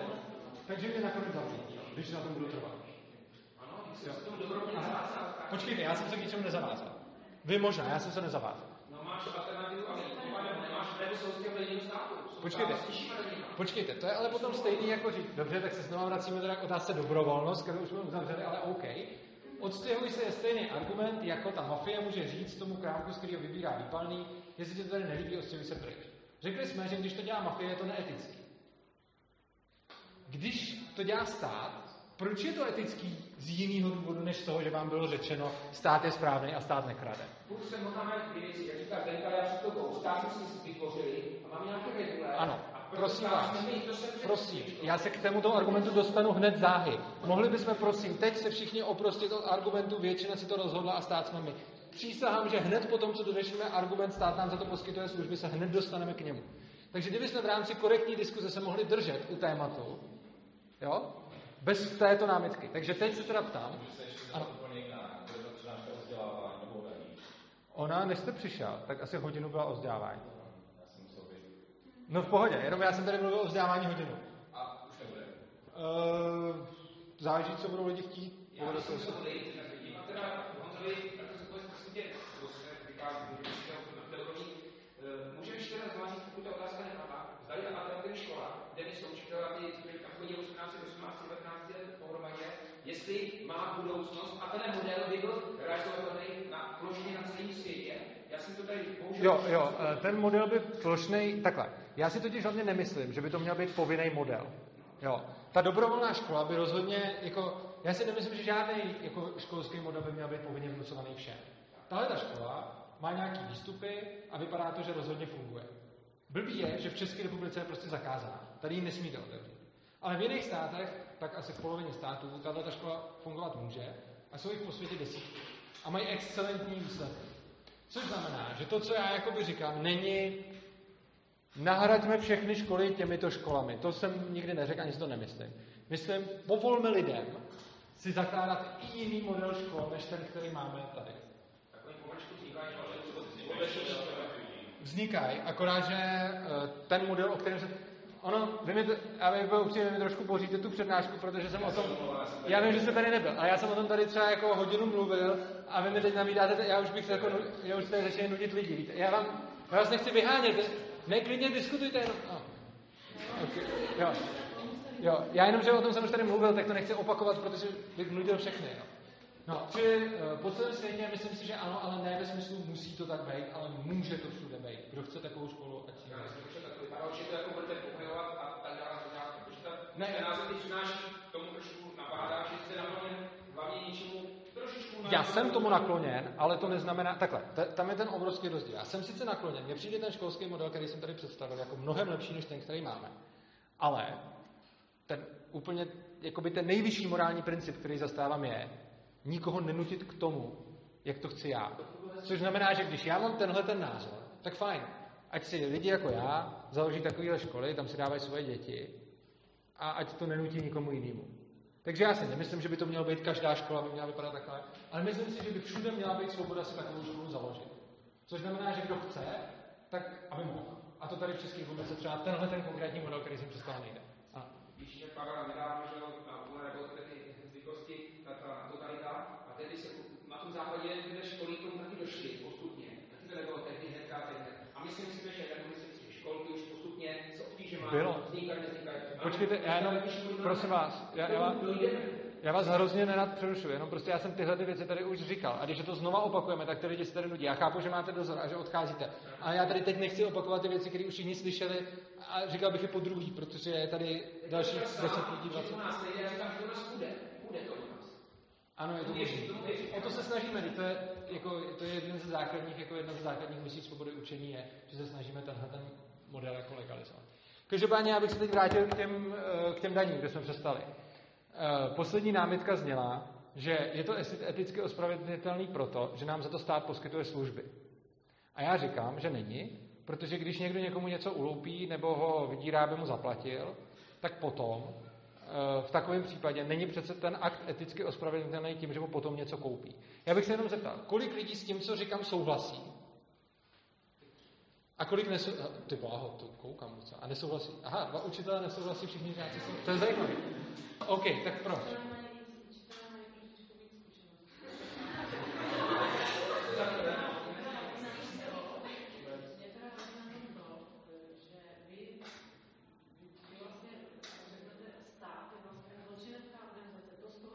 To já říkám. To, to nejenom vyplývá, já to přímo i otevřeně řeknu. Já si myslím, že stát je zločinecká organizace. Ale... No já jsem tím začal, že jste tady nebyla. Ale já, já jsem tím fakt začal, to je, to je prostě, vy jste přišla po hodině, já jsem fakt o tom mluvil, že jsem o tom mluvil předtím. Jo, všichni to tady potvrzují.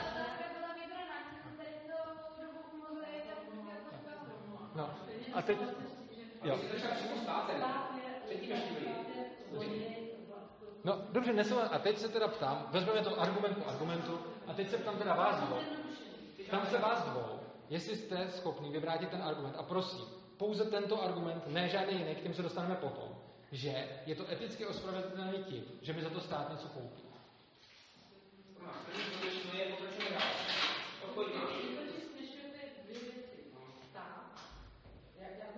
K tomu se opravdu dostaneme. Prosím vás, počkejte, ale k tomu se dostaneme. Jo, k tomu se opravdu dostaneme. Jo, tady, vidíte, vy jste napaden, jako tady jsem byl napaden, jako,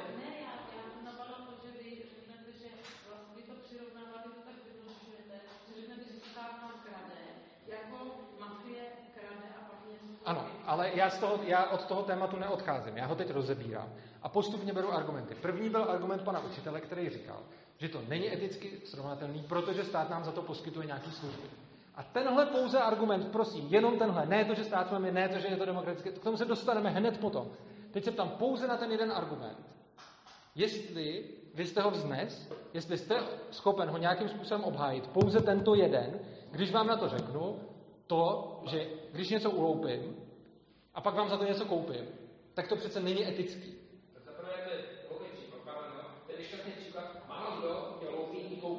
Jsme byli se na to, o tom vůbec není to. Buďte, co to vůbec nezáleží. Přijde Berňák, jo, přijde finančák, opravdu, já mu to debatuju, znám, představí se. Mm-hmm. Pak se o tom bude znám, to, já vím, že Lenka promine, že dám tisíc korun, dostanu výstavku.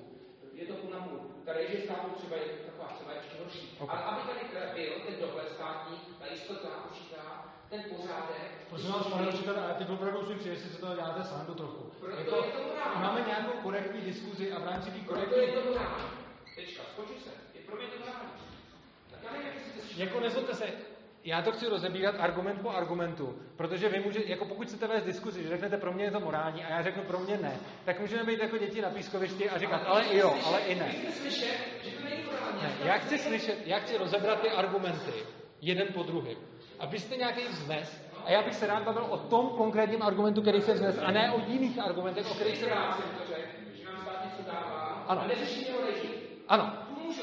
Já vůbec nemluvil o režii. Já teď mluvím o tom, že když vám někdo něco sebere proti vaší vůli a potom vám za to dá něco, tak toto přece neospravedlňuje to uzmutí. A vy jste řekl, že ospravedlňuje. A já se ptám, že vy teda vlastně říkáte, že pouze u státu to ospravedlňuje a u nikoho jiného ne. Okay. Dobrá, tak v tom případě teda chápu, že nejsme schopni se vypořádat jen s tím argumentem a půjdeme dál, protože zbytek se nudí. Další argument zněl, protože si to většina zvolila, případně jinými slovy, protože stát s námi. Já se zeptal, když si většina zvolí splinování židů, je to morální? Když si většina zvolí, tady když si odhlasujeme, že někoho okrademe, je to morální? No, jestliže teda... Ano. Vzpomínáš na začátku, já jsem říkal, demokracie není, nebyla a někdy začíná končit, to je taková, není přesná prostě definice hranice, musí tady něco fungovat, vzpomínáš na začátku? Vzpomínám. Tak, to je taky tohle Taky si to nebude těch židů líbit, takže to se trošku, to už je demagogie, jo? Ne, to je, to je o tom, že já beru váš argument, který říká, něco, co by jinak morální nebylo, se stává morální proto, že si to většina lidí odhlasuje. To je váš argument, ne? Tak to, to co říkám. Jo, super. A když říkáte tento argument, tak já ale říkám, tohle neplatí. Ten argument není platný. Protože když si většina lidí odhlasuje, že, já nevím, budeme tady mít otrokářství, že eh, prostě nebudeme mít podniky pro černý, že splneme že cokoliv takového, když si většina odhlasuje, tak to přece nebude morální. Tím napadám, ne, já nepřirovnávám stát k otrokářství. Já napadám váš argument, který zní, co si většina zvolí, to je morálně ospravedlnitelný, i když předtím nebylo. A tento argument napadá způsobem, že vám uvádím příklad, který podle mě je tak jasný, že ten argument prostě vyvrací.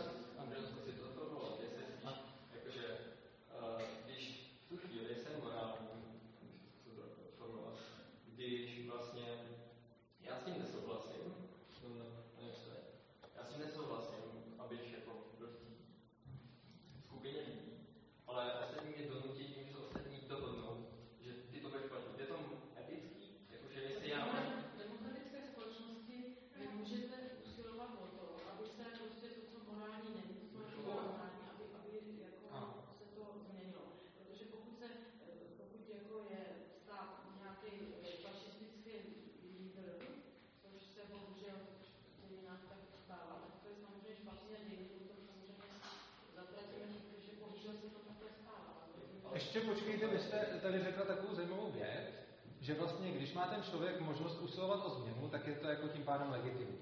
Takže teď hypotetický příklad.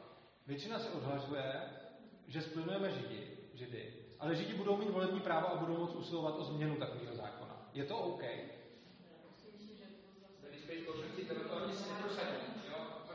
Počkejte.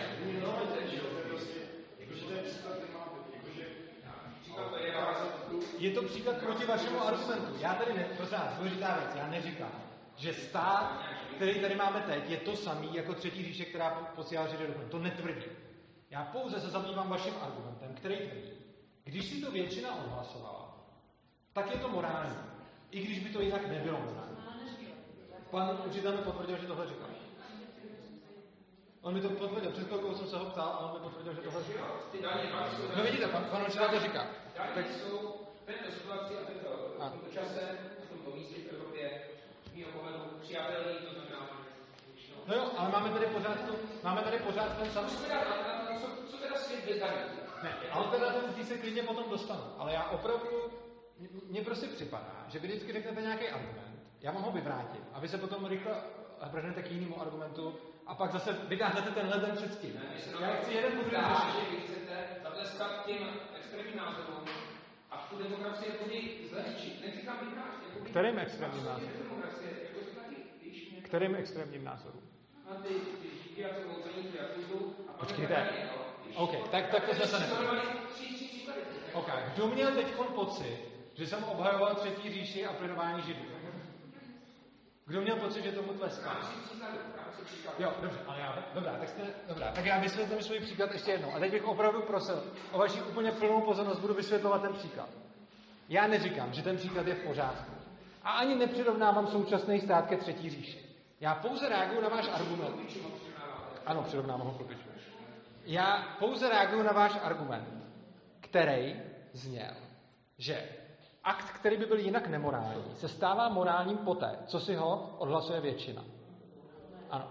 No ale pan učitel to říká, vy si souhlasíte, teď to říká pan učitel. A tohle to vy tvrdíte, ale já vám to ukazuju příklady něčeho, že pokud byste skutečně byl toho názoru a skutečně byste konzistentně tvrdil, nemorální akt se stane morální po odhlasování většiny, tak byste potom musel souhlasit s tím, že když si většina odhlasuje plynování židů, tak se to stane morální. Morální a právo se já nespojuju, já nespojuju morálku a právo. Já proto říkám, že někdy je otázky, tak jako přijdou vaší strany trošičku morálka. Ono to není morálka, morálka je to, co si já sám, ale to většina. Eh, no to vám přijde proto, že na ty otázky nemáte odpovědi.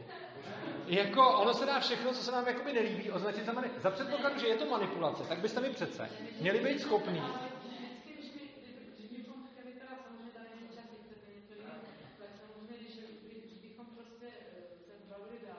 Ano, ale já, se, já neodmítám se bavit dál. Já jenom jde o to, že prostě tahle ta vedl mnohokrát, zásadně probíhá tak, že já řeknu, je to nemorální, a řeknete, je to morální, protože nám to poskytuje služby, je to dobrovolný a většina se to odhlasovala. A tyhle ty tři argumenty se furt dokola točí.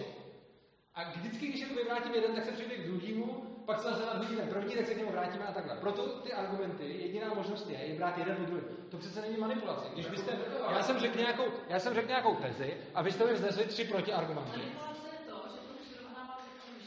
Ale já to nepřirovnávám k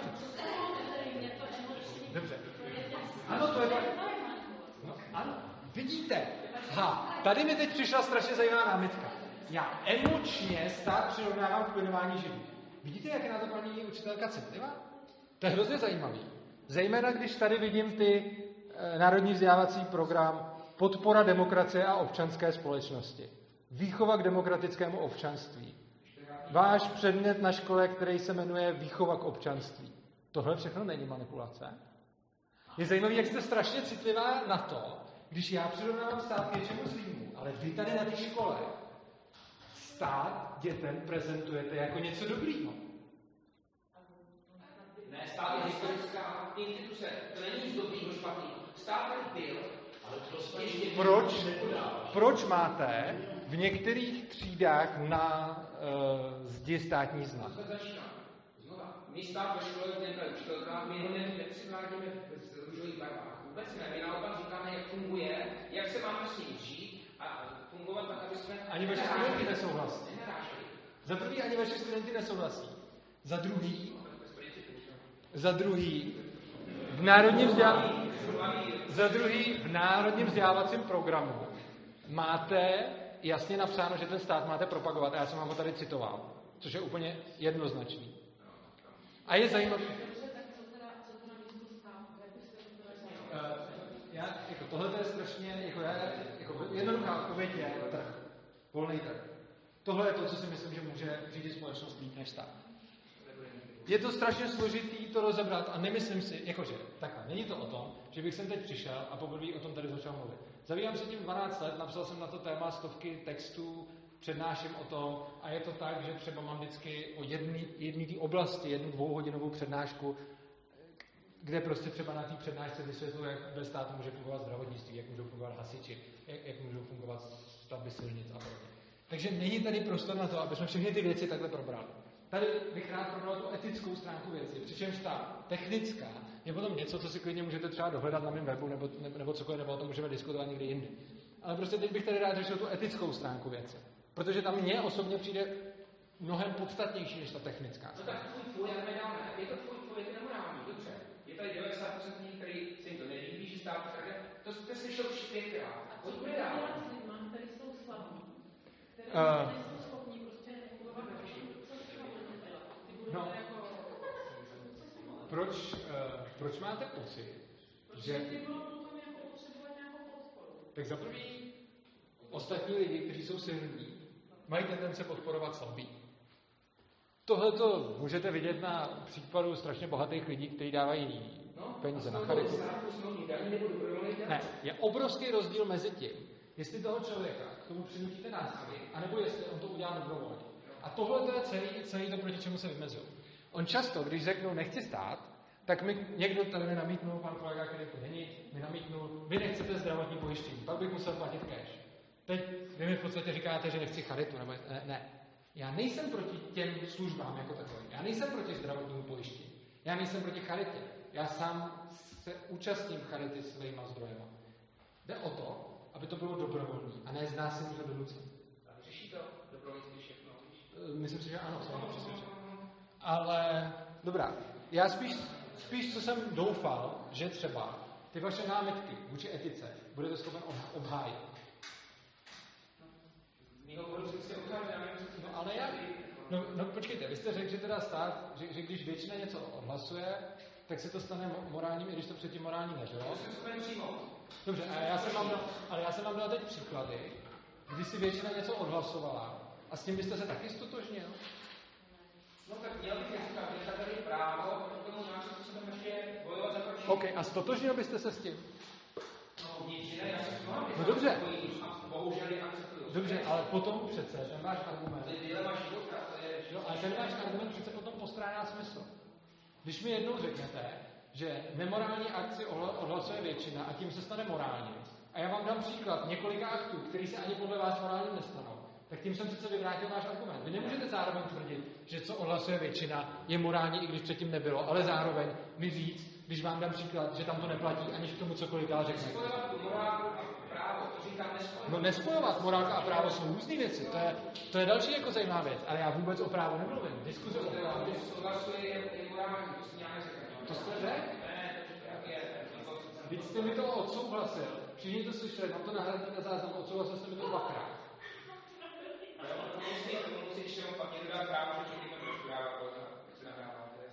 Já jsem se ptal, jestli můžu nahrávat.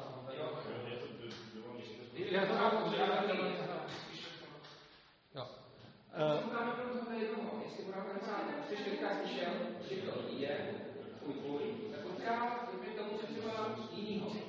OK, můžeme dál s tím, že... Dobrá. Jo, no, mně to přišla jako velmi zajímavá debata. Já nevím, jestli zamyšlení nad etickou otázkou státu přišlo ostatním zajímavý. Podle obličejů mě přišlo, že za začátku ano a potom už časem to bylo horší, protože jsme se pořád točili kolem stejných argumentů. Ale OK, můžeme nějakým způsobem, můžeme nějakým způsobem teda dál. Uh, každý zákon, a už jsme si to demonstrovali na těch daních, sebou nese obrovskou negativní externalitu a to je právě to násilný donucení. Kdykoliv vydáte nějakou regulaci, kdykoliv vydáte nějaký zákon, kdykoliv vydáte nějaký nařízení, jakýkoliv, tak s tím je spojeno, že násilím vyhrožujete tomu, kdo ten zákon neuposlechne. Pokud byste nevyhrožovali, tak ten zákon nemá vůbec žádný smysl. A je to jenom doporučení. Tohle je věc, na kterou, na kterou se v dnešní společnosti strašně moc zapomíná. Prostě dneska to vypadá tak, že kdykoliv někdo vidí něco, co je jako hezký, jako, že mu to přijde fajn, tak řekne, jo, to zregulujeme, protože by to bylo lepší. Ale zapomíná na to, že je tam třeba toho násilného donucení. Příklad EET. Neustále se řešilo kolem EET, teď úplně bez ohledu na to, co si o tom kdo myslí a tak dále. Jo? Jako necháme to čistě, jak jsem tady dodržím to, že prostě žádný politický strany je to jako apolitický. Čistě vezmeme tenhle ten zákon jenom jako příklad. Kolem ET se řešilo odpůrci. Bude to stát moc peněz, eh, bude to fízlování na podnikatele a tak dále. To je všechno pravda. Příznivci zase omezí se tím krácení daní. Skoro nikdy nezazněl, já jsem to teda několikrát psal a říkal, rozhodně jako ve velkých médiích nezaznívalo to, že tenhle ten zákon v sobě skrývá násilný donucení těch podnikatelů. Násilný donucení v tom smyslu, že kdo to EET nezavede, tak tomu stát vyhrožuje tím, že mu zavře tu živnost. A nebo že zavře jeho v horším případě. A tyhle ty věci, to je něco, co já ani vám neříkám jako, já ani, jakoby, není mým úplným cílem, abyste všichni jako odmítli stát. Tak se na tím přemýšleli. A z hlediska, z hlediska tohohle bych byl rád, abyste odešli s tím, že kdykoliv uvidíte nějakou regulaci, nějaký zákon, a oni se vždycky řeší jenom jeho praktická pro a proti, tak pro mě je tam to největší proti, k tomu budou muset být lidi donucení. Jednej malý. Stejně jako máte proti kuřácký zákon. To v praxi znamená, že proti majitelům hospod, který chtějí své zákazníky nechat kouřit, bude v konečném důsledku použito násilí, pokud si na to budou trvat. Oni samozřejmě začnou pokutama, jak jsem říkal, ten stát má mnohem větší trpělivost než ty mafie. Každá regulace, i ta, která vypadá na první pohled hrozně jako krásně, tak je násilný donucení. Čím se dostáváme k té škole a k povinné školní docházce, kterou už jsme tady docela hodně probrali. Ale já bych ji chtěl ještě nabídnout z tohohle pohledu. Povinná školní docházka znamená, že rodičů, který nedají svoje děti do školy, a pozor, vůbec se neřeší, jestli jsou to rodiče, kteří svoje děti nějak zanedbávají, anebo rodiče, kteří svoje děti skutečně nějakým způsobem vzdělávají, klidně velmi svědomitě, akorát tomu nechtějí školský systém. Tak těmto rodičům, pokud se na tom budou trvat a nebudou se státem spolupracovat a nebudou se před ním skrývat, ty děti budou uneseny. A já schválně používám slovo unos, který určitě hodně lidí označí za extrémní. A je to přesně to, co se stane. Vy máte dítě a nechcete, aby se ve státu učilo výchovu k demokratickému občanství. Nechcete to. Ale jinak ho chcete vzdělávat. Akorát, že nechcete, aby bylo indoktrinováno těma věcma a aby pak řeklo, stát přece nekrade. Bez toho, jako bez nějaký další jako obhajoby, stát nekrade. Tohle, když nechcete a řeknete si, já budu svoje dítě učit doma. Samozřejmě jsou určitý způsoby, jak se to dá zařídit. Když tím státem ono se před ním dá částečně schovávat, občas se to dá vyřešit i tak, že najdete ředitele školy, který vám to povolí, nicméně tam potom musíte to dítě dát na přeskoušení a tak dále. Když prostě řeknete, já na ten školský systém prdím, já od něj nic nechci, já se o nic neprosím, já ho klidně z těch daní zaplatím, ale pro Boha nechte mi moje dítě, ať se vzdělává, ať se vzdělává doma. V takovém případě vám to dítě unesou, pokud se na tom budete trvat. Oni to samozřejmě neudělají jako hned, oni to nás urgovat, pokud se na tom budete trvat, tak vám to vezmou. Je zajímavé, že v tomto systému jsou lidi tak strašně hákliví na něco, co nazývají manipulací. Třeba hlavně, abych tady nepropagoval nějakou politickou stranu. Nebo hlavně, abych tady nepropagoval nějaký náboženství a tak podobně. Tohle jsou věci, které jako, to na tom strašně záleží. Ale to celé se děje v systému. Pokud nebudete vzdělávat svoje dítě tak, jak my chceme, tak vám ho uneseme. Mně to přijde absurdní. A to, proč to funguje a proč to prochází, je přesně to, že už těm dětem vlastně vysvětlí, že ten stát je hodný. A oni přijdou a ty děti už, už fakt od malička tam mají toho prezidenta, mají tam ten státní znak, učí se tu hymnu, učí se, že ta vlajka je posvátná, učí se všechny tyhle ty věci se učí. A potom, když už jsou tak zblblí touhle propagandou, a to je opravdu jako čistě propaganda prostě, protože úcta k vlajce, úcta k hymně, to nemá nic co dělat s nějakýma argumentama nebo s nějakou, jak se tady říkalo, škola učí fakta. To je prostě náboženské rituál. A v momentě, kdy tímto rituálem vymejou mozky těm lidem, tak ty lidi potom v pohodě přijmou, oni vlastně neunáší děti, tak to nemůžeme nazvat. Protože je to v rámci vyššího dobra, protože stát jsme my. Ano?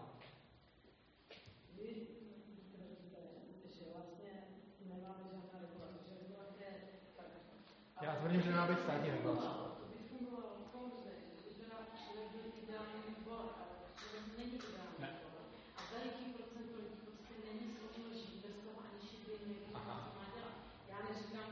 Takže protože člověk není ideální tvor, tak si zvolíme ideální tvory poslance, máme dělat. No a, ale co je zákon? Zákon je to, co řeknou ty poslanci. Jakoby vy mi tady dáte...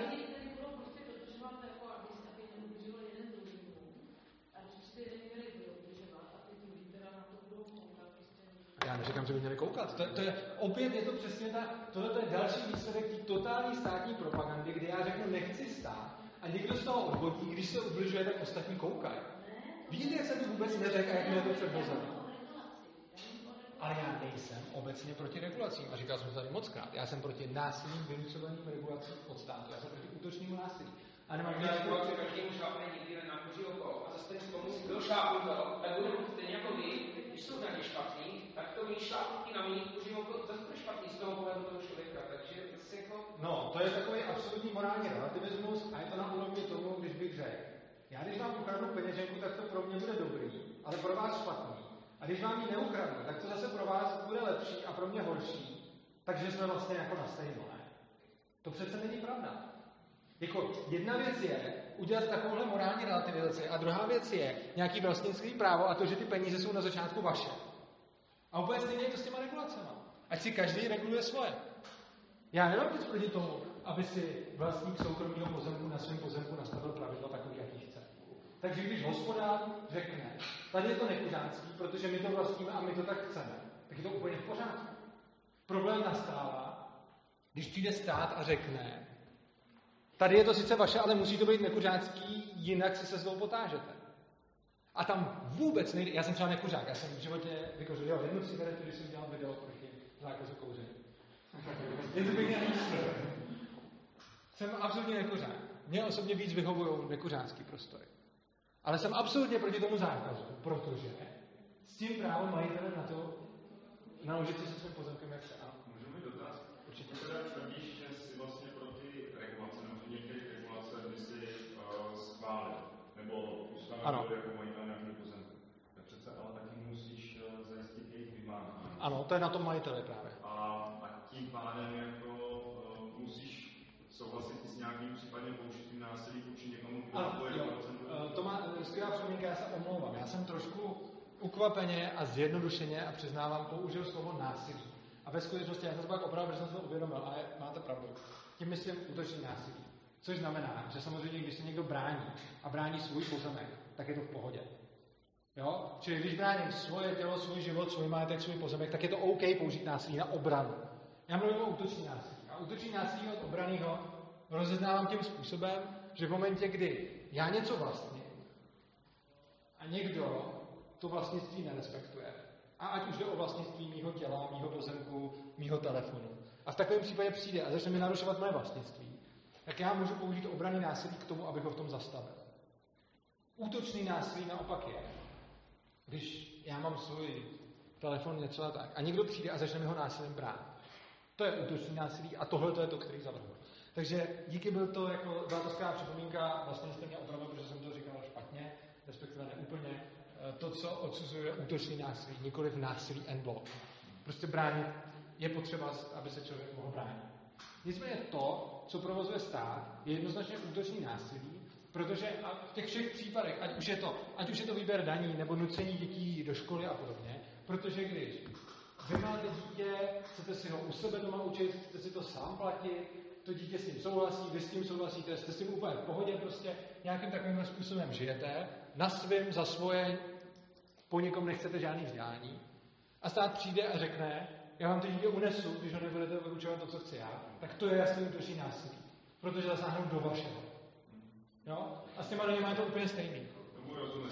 Teďka já to ještě trošku rozšířil. Jo. Teď si představme, že zavládne anarchokapitalismus a uh, ty budeš chtít, aby um, se prostě poskytovala nějaká základní zdravotní péče. Okay. Chápu to, že bude to na nějakém principu dobrovolnosti, to znamená, někdo si našetří na další operaci, někdo si na to nikdy našetří. Asi by to správně fungovalo, fungovalo by to líp než v současném stavu.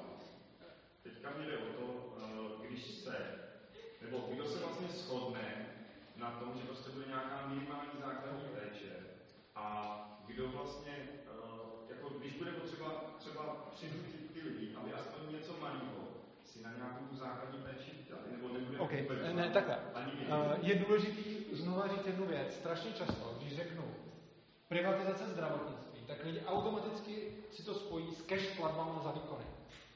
To není správná interpretace. Když říkám privatizace zdravotnictví, tak tím říkám privatizace včetně zdravotního pojištění. Což znamená, že není to tak, že kdo si našetří za celý život na operaci, může na operaci. Je to tak, že teď, když přijdete, když přijdete cizinec ze České republiky, který si tady neplatí zdravotní pojištění, tak si za nějakých 12 000 na rok, což je docela levný, může přesně koupit to pojištění, což je normálně jako komerční cena toho pojištění, který mu pokryje ty rizika. Že? Takže platí asi tisícovku měsíčně. Samozřejmě, i bez státu by určitě existovalo pojištění, protože je to dobrý biznis. Takže prostě lidi by se mohli pojistit. A na tu operaci by mohli být pojištěni. Jo? A teď jako každý by měl to pojištění nějakým způsobem jinak, takže jakoby i chudej, který nikdy nenašetří na operaci milion ani půl milionu, tak může platit tisícovku měsíčně, ale ono teď řeknete, někdo třeba nemá ani tisícovku měsíčně. Jenže pořád je třeba vnímat to, že stát nám bere, když se vezme úplně součet daňové zátěže, takže včetně jako DPH, daně z příjmu, sociálně zdravotního, tak nám bere asi dvě třetiny. Jo. Takže, když, takže by vlastně byli, bez toho státního odvodu by byly asi tak trojnásobný, jako, oni by nebyli trojnásobný platy. Ono byste si za to mohli koupit trojnásobek jako toho, těch služeb, protože je do toho započtený i DPH a všechno. Jo. Takže prostě to, tohle, a teď jako ty lidi by si mohli platit zdravotní pojištění. Plus samozřejmě, a to už existovalo ve Velké Británii někdy v 19. století. Oni mimochodem ty socialistické zdravotnictví a sociální systémy jsou celkem relativní novinkou. Oni jsou starý desítky let, jako, velký desítky, jako, budíš třeba 100 let nebo tak. Ale třeba v 19. století v Anglii nebylo žádný veřejný zdravotnictví. Respektive v 19. možná už stát něco poskytoval, teď se nejsem úplně jistý, kde byl ten přelom. Ale drtivou většinu té zdravotní péče zajišťovali buď soukromníci, anebo charita. A nebo potom byly tzv. dobročinní spolky. Ono, to, ono to zní dneska z dnešního pohledu jako charita, ale ono to bylo trošku jinak. Jako spolek byl takový, že třeba horníci se spolčili, každý přispíval měsíčně nějakou částku a to bylo vlastně jejich zdravotní a sociální pojištění zároveň. A ten spolek, kdo byl členem spolku, tak měl povinnost přispívat měsíční jako taxu a potom ve výsledku, když se mu něco stalo, tak se o něj ten spolek postaral, když třeba umřel, tak se postarali o jeho rodinu, vypláceli mu třeba nějakou rentu a tak dále. A tyhle ty spolky prostě byly velmi rozšířený jako po, po České republice. I, i jako po České republice taky dřív, pak v 19. století v Británii, o které jsem mluvil. A takhle tímhle tím způsobem to vlastně fungovalo. A samozřejmě potom se odrážela ta tržní cena nebezpečnosti té práce zcela přirozeně v těchto těch částkách. Takže když byl spolek horníků, tak tam se platilo víc, než když byl spolek švadle. Oni byli rozděleni hodně podle profesí a to dávalo přesně ten smysl. Protože ono se tam neplatilo víc jen tak, pro nic za nic. Ono se tam platilo víc, protože prostě se častěji stávalo, že ten horník umřel a oni museli živit jeho rodinu, než že umřela švadlana. No a tímhle způsobem se ty lidi můžou zajistit proti nějakým problémům zcela dobrovolně. A to, o čem já vlastně mluvím, je, že to nechci vynucovat násilí. Tak, násilím. Takže jak říkáte, když by byl anarchokapitalismus, tak když vezmu jako příklad třeba Českou republiku v nějakém 18. Británii v 19. století, tak tam sice nebyl anarchokapitalismus, ale ve zdravotnictví ano. A vypadalo to tak, že bohatší lidi si platili zdravotní péči úplně sami. Jakože i bez pojištění. Střední třída se třeba nějakým způsobem pojišťovala, ono se to tehdy nemenovalo pojištění, ale spolky prostě. A ty nejchudší byli léčení z charity, přičemž byli léčení většinou z charity, kterou buď obecně dělali lidi, anebo to dělali bohatý, že třeba byl jako člověk, který udělal v nějaké oblasti síti nemocnic, která nesla jeho jméno a on se tím jako prostě ukázal, že je, já teda nevím, jaká byla jeho motivace, prostě takových lidí byla spousta. Určitě někteří to dělali jako z čistého soucitu pro ty lidi, někteří to dělali, protože se chtěli jako blejsknout, byly populární tzv. dobroční večírky, kde se vlastně sešla ta smetánka a vybírali se tam velké peníze na, na tyhle ty akce a ty lidi se tam jakoby před sebou společensky ukazovali, kdo, jako, kdo, kdo dá víc. Takže vlastně potřebuje zdraví zaměstnance a zdraví Ano, to, to, je princip. To je další věc. Uh, oni i továrny dělali často to, že ten spolek velmi často jim založil zaměstnavatel. Případně některý zaměstnavatelé měli i svoji nemocnici, nebo školu, nebo cokoliv, co poskytovali zaměstnancům jako výhody. Proč už to teda bylo efektivnější ano. práce, tak to zaniklo? No zaniklo to z jednoduchého důvodu. Ono je to, ono je spousta věcí, které prostě jsou na to jasný data, že to stát dělá neefektivně, ale prostě to bylo násilím protlačeno. Takže ono to vzniklo konkrétně tak, že stát prosadil nějaký nemocnice a byly potom, fungovaly souběžně, nějaký státní, nějaký, nějaký volnotržní. No a potom, ale stát řekl, musí se povinně přispívat na státní nemocnici. A když každý musel povinně přispívat na... On, on potom ten stát udělal to, že řekl, OK, my provozujeme nemocnice, už jich je docela dost, potřebujeme povinně to zdanit. A v momentě, kdy už všechny zdaní, bez ohledu na to, kterou nemocnici využívá, tak ten člověk si potom řekne, no jo, proč já bych, když už platím za nemocnici státu, což musím a nemůžu se rozhodnout jinak, tak proč já bych platil ještě za nemocnici soukromou? On nebude chtít platit obojí. Takže ono stačí. Jakože ono to přesně naopak nefunguje. V momentě, kdy se nechá jenom dobrovolnost, tak na volném trhu ty soukromí nemocnice porazejí ty státní, protože ten stát je neefektivní. Když se jim nenechá ta dobrovolnost a stát řekne, tady poskytujeme nemocnice a všichni musíte platit, tak strašně moc lidí se vyváží z toho soukromého systému, protože nemá na výběr, musí buď platit oboje, anebo jenom tu státní. Tak si hodně lidí řeknou, tak já budu platit jenom tu státní. Tím pádem se přilejou lidi do státního systému, i když je neefektivní, ale prostě oni se tam přelejí prostě protože je to finančně pro ně v tu chvíli výhodnější.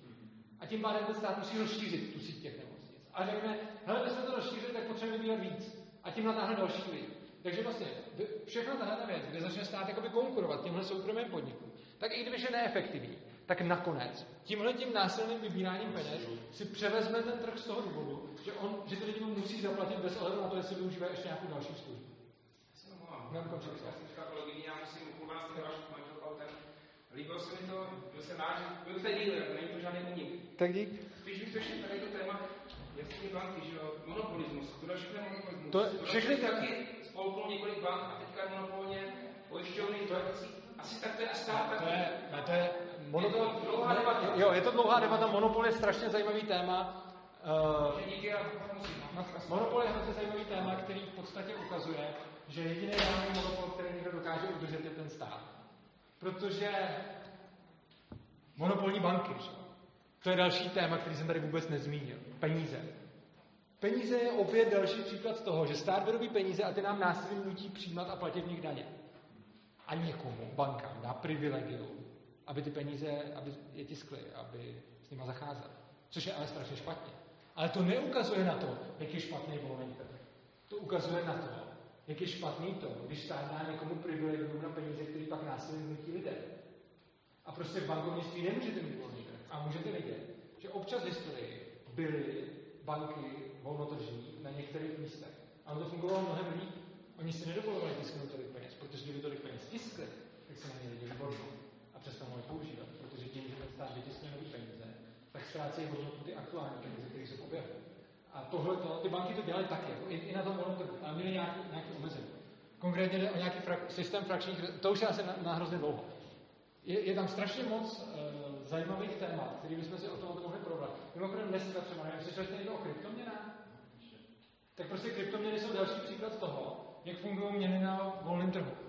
Prostě najednou vznikla jedna kryptoměna, pak se ukázalo, že to je super. Teď už jich je snad tisíc nebo 800, nebo prostě jsou stovky kryptoměn. Oni, oni spolu závodí.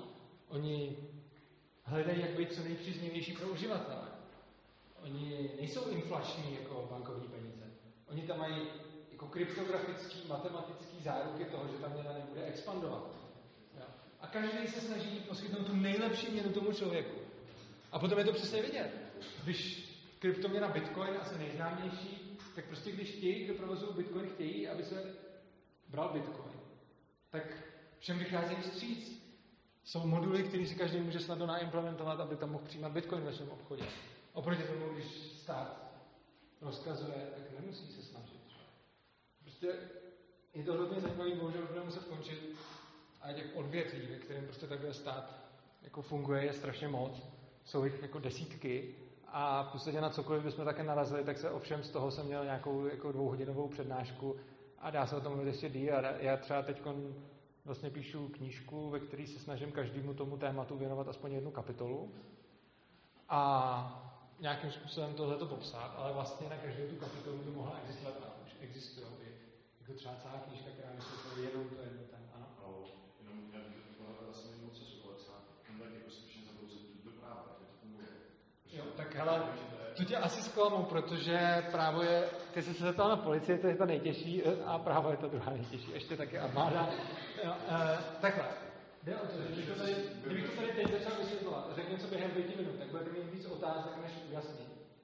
Nicméně, mám to na webu a jsem ochotný se s kýmkoliv o tom bavit. Krom toho, teď mám cyklus přednášek paralelní polis, který se, některý se streamují, ale všechny nakonec končí na mém kanálu na YouTube. Je to kanál Svobodného přístavu. A tam dělám právě z toho videa a některý z nich jsou tyhle přednášky. A na těch přednáškách vlastně vždycky na jedné přednášce rozebírám jedno celé to téma a k právu policie a podobně se dostanu v zimě. Či, ale plus ještě už mám v nějakých textech na webu ankap.cz, tak tam už mám, no. Takže prostě, jako, dá se to přečíst a prostě pokud je zájem někdo, první můžete kdykoliv na tu přednášku dojet, ale máte to daleko, takže asi ne, ale můžete se na ní podívat na internetu a rozhodně jsem otevřený jako dotazům s kýmkoliv z vás se budu ochotně bavit. Takže v momentě, kdy mě kontaktujete, tak si můžeme psát maily, můžeme si psát zprávy, cokoliv, když budete mít nějaký dotazy nebo něco vám nebude jasný, tak prostě eh, cokoliv. Za předpokladu, že by byl nějaký větší zájem, já nevím, kdyby byl nějaký větší zájem, tak rozhodně se můžeme i třeba někdy domluvit, že bych jako vám o nějakém konkrétním tématu mohl přijet jako něco říct. No. Takže vám moc krát děkuji, že jste přišli. Důležitá věc, mým cílem, i když bych za to byl rád, ale není to ten primární cíl, není, aby se teď začali nesnášet stát, ale je, aby se o tom začali přemýšlet. A abyste si kladli ty otázky a hledali opravdu odpovědi. A ne ten styl, že máte otázku, která se vám přestane líbit, tak přejdete k jiný. Že? Prostě já jsem se k tomu dostal úplně stejně. Jsem se zamýšlel nad těma jednotlivými, mně se začátku taky hrozně nelíbilo.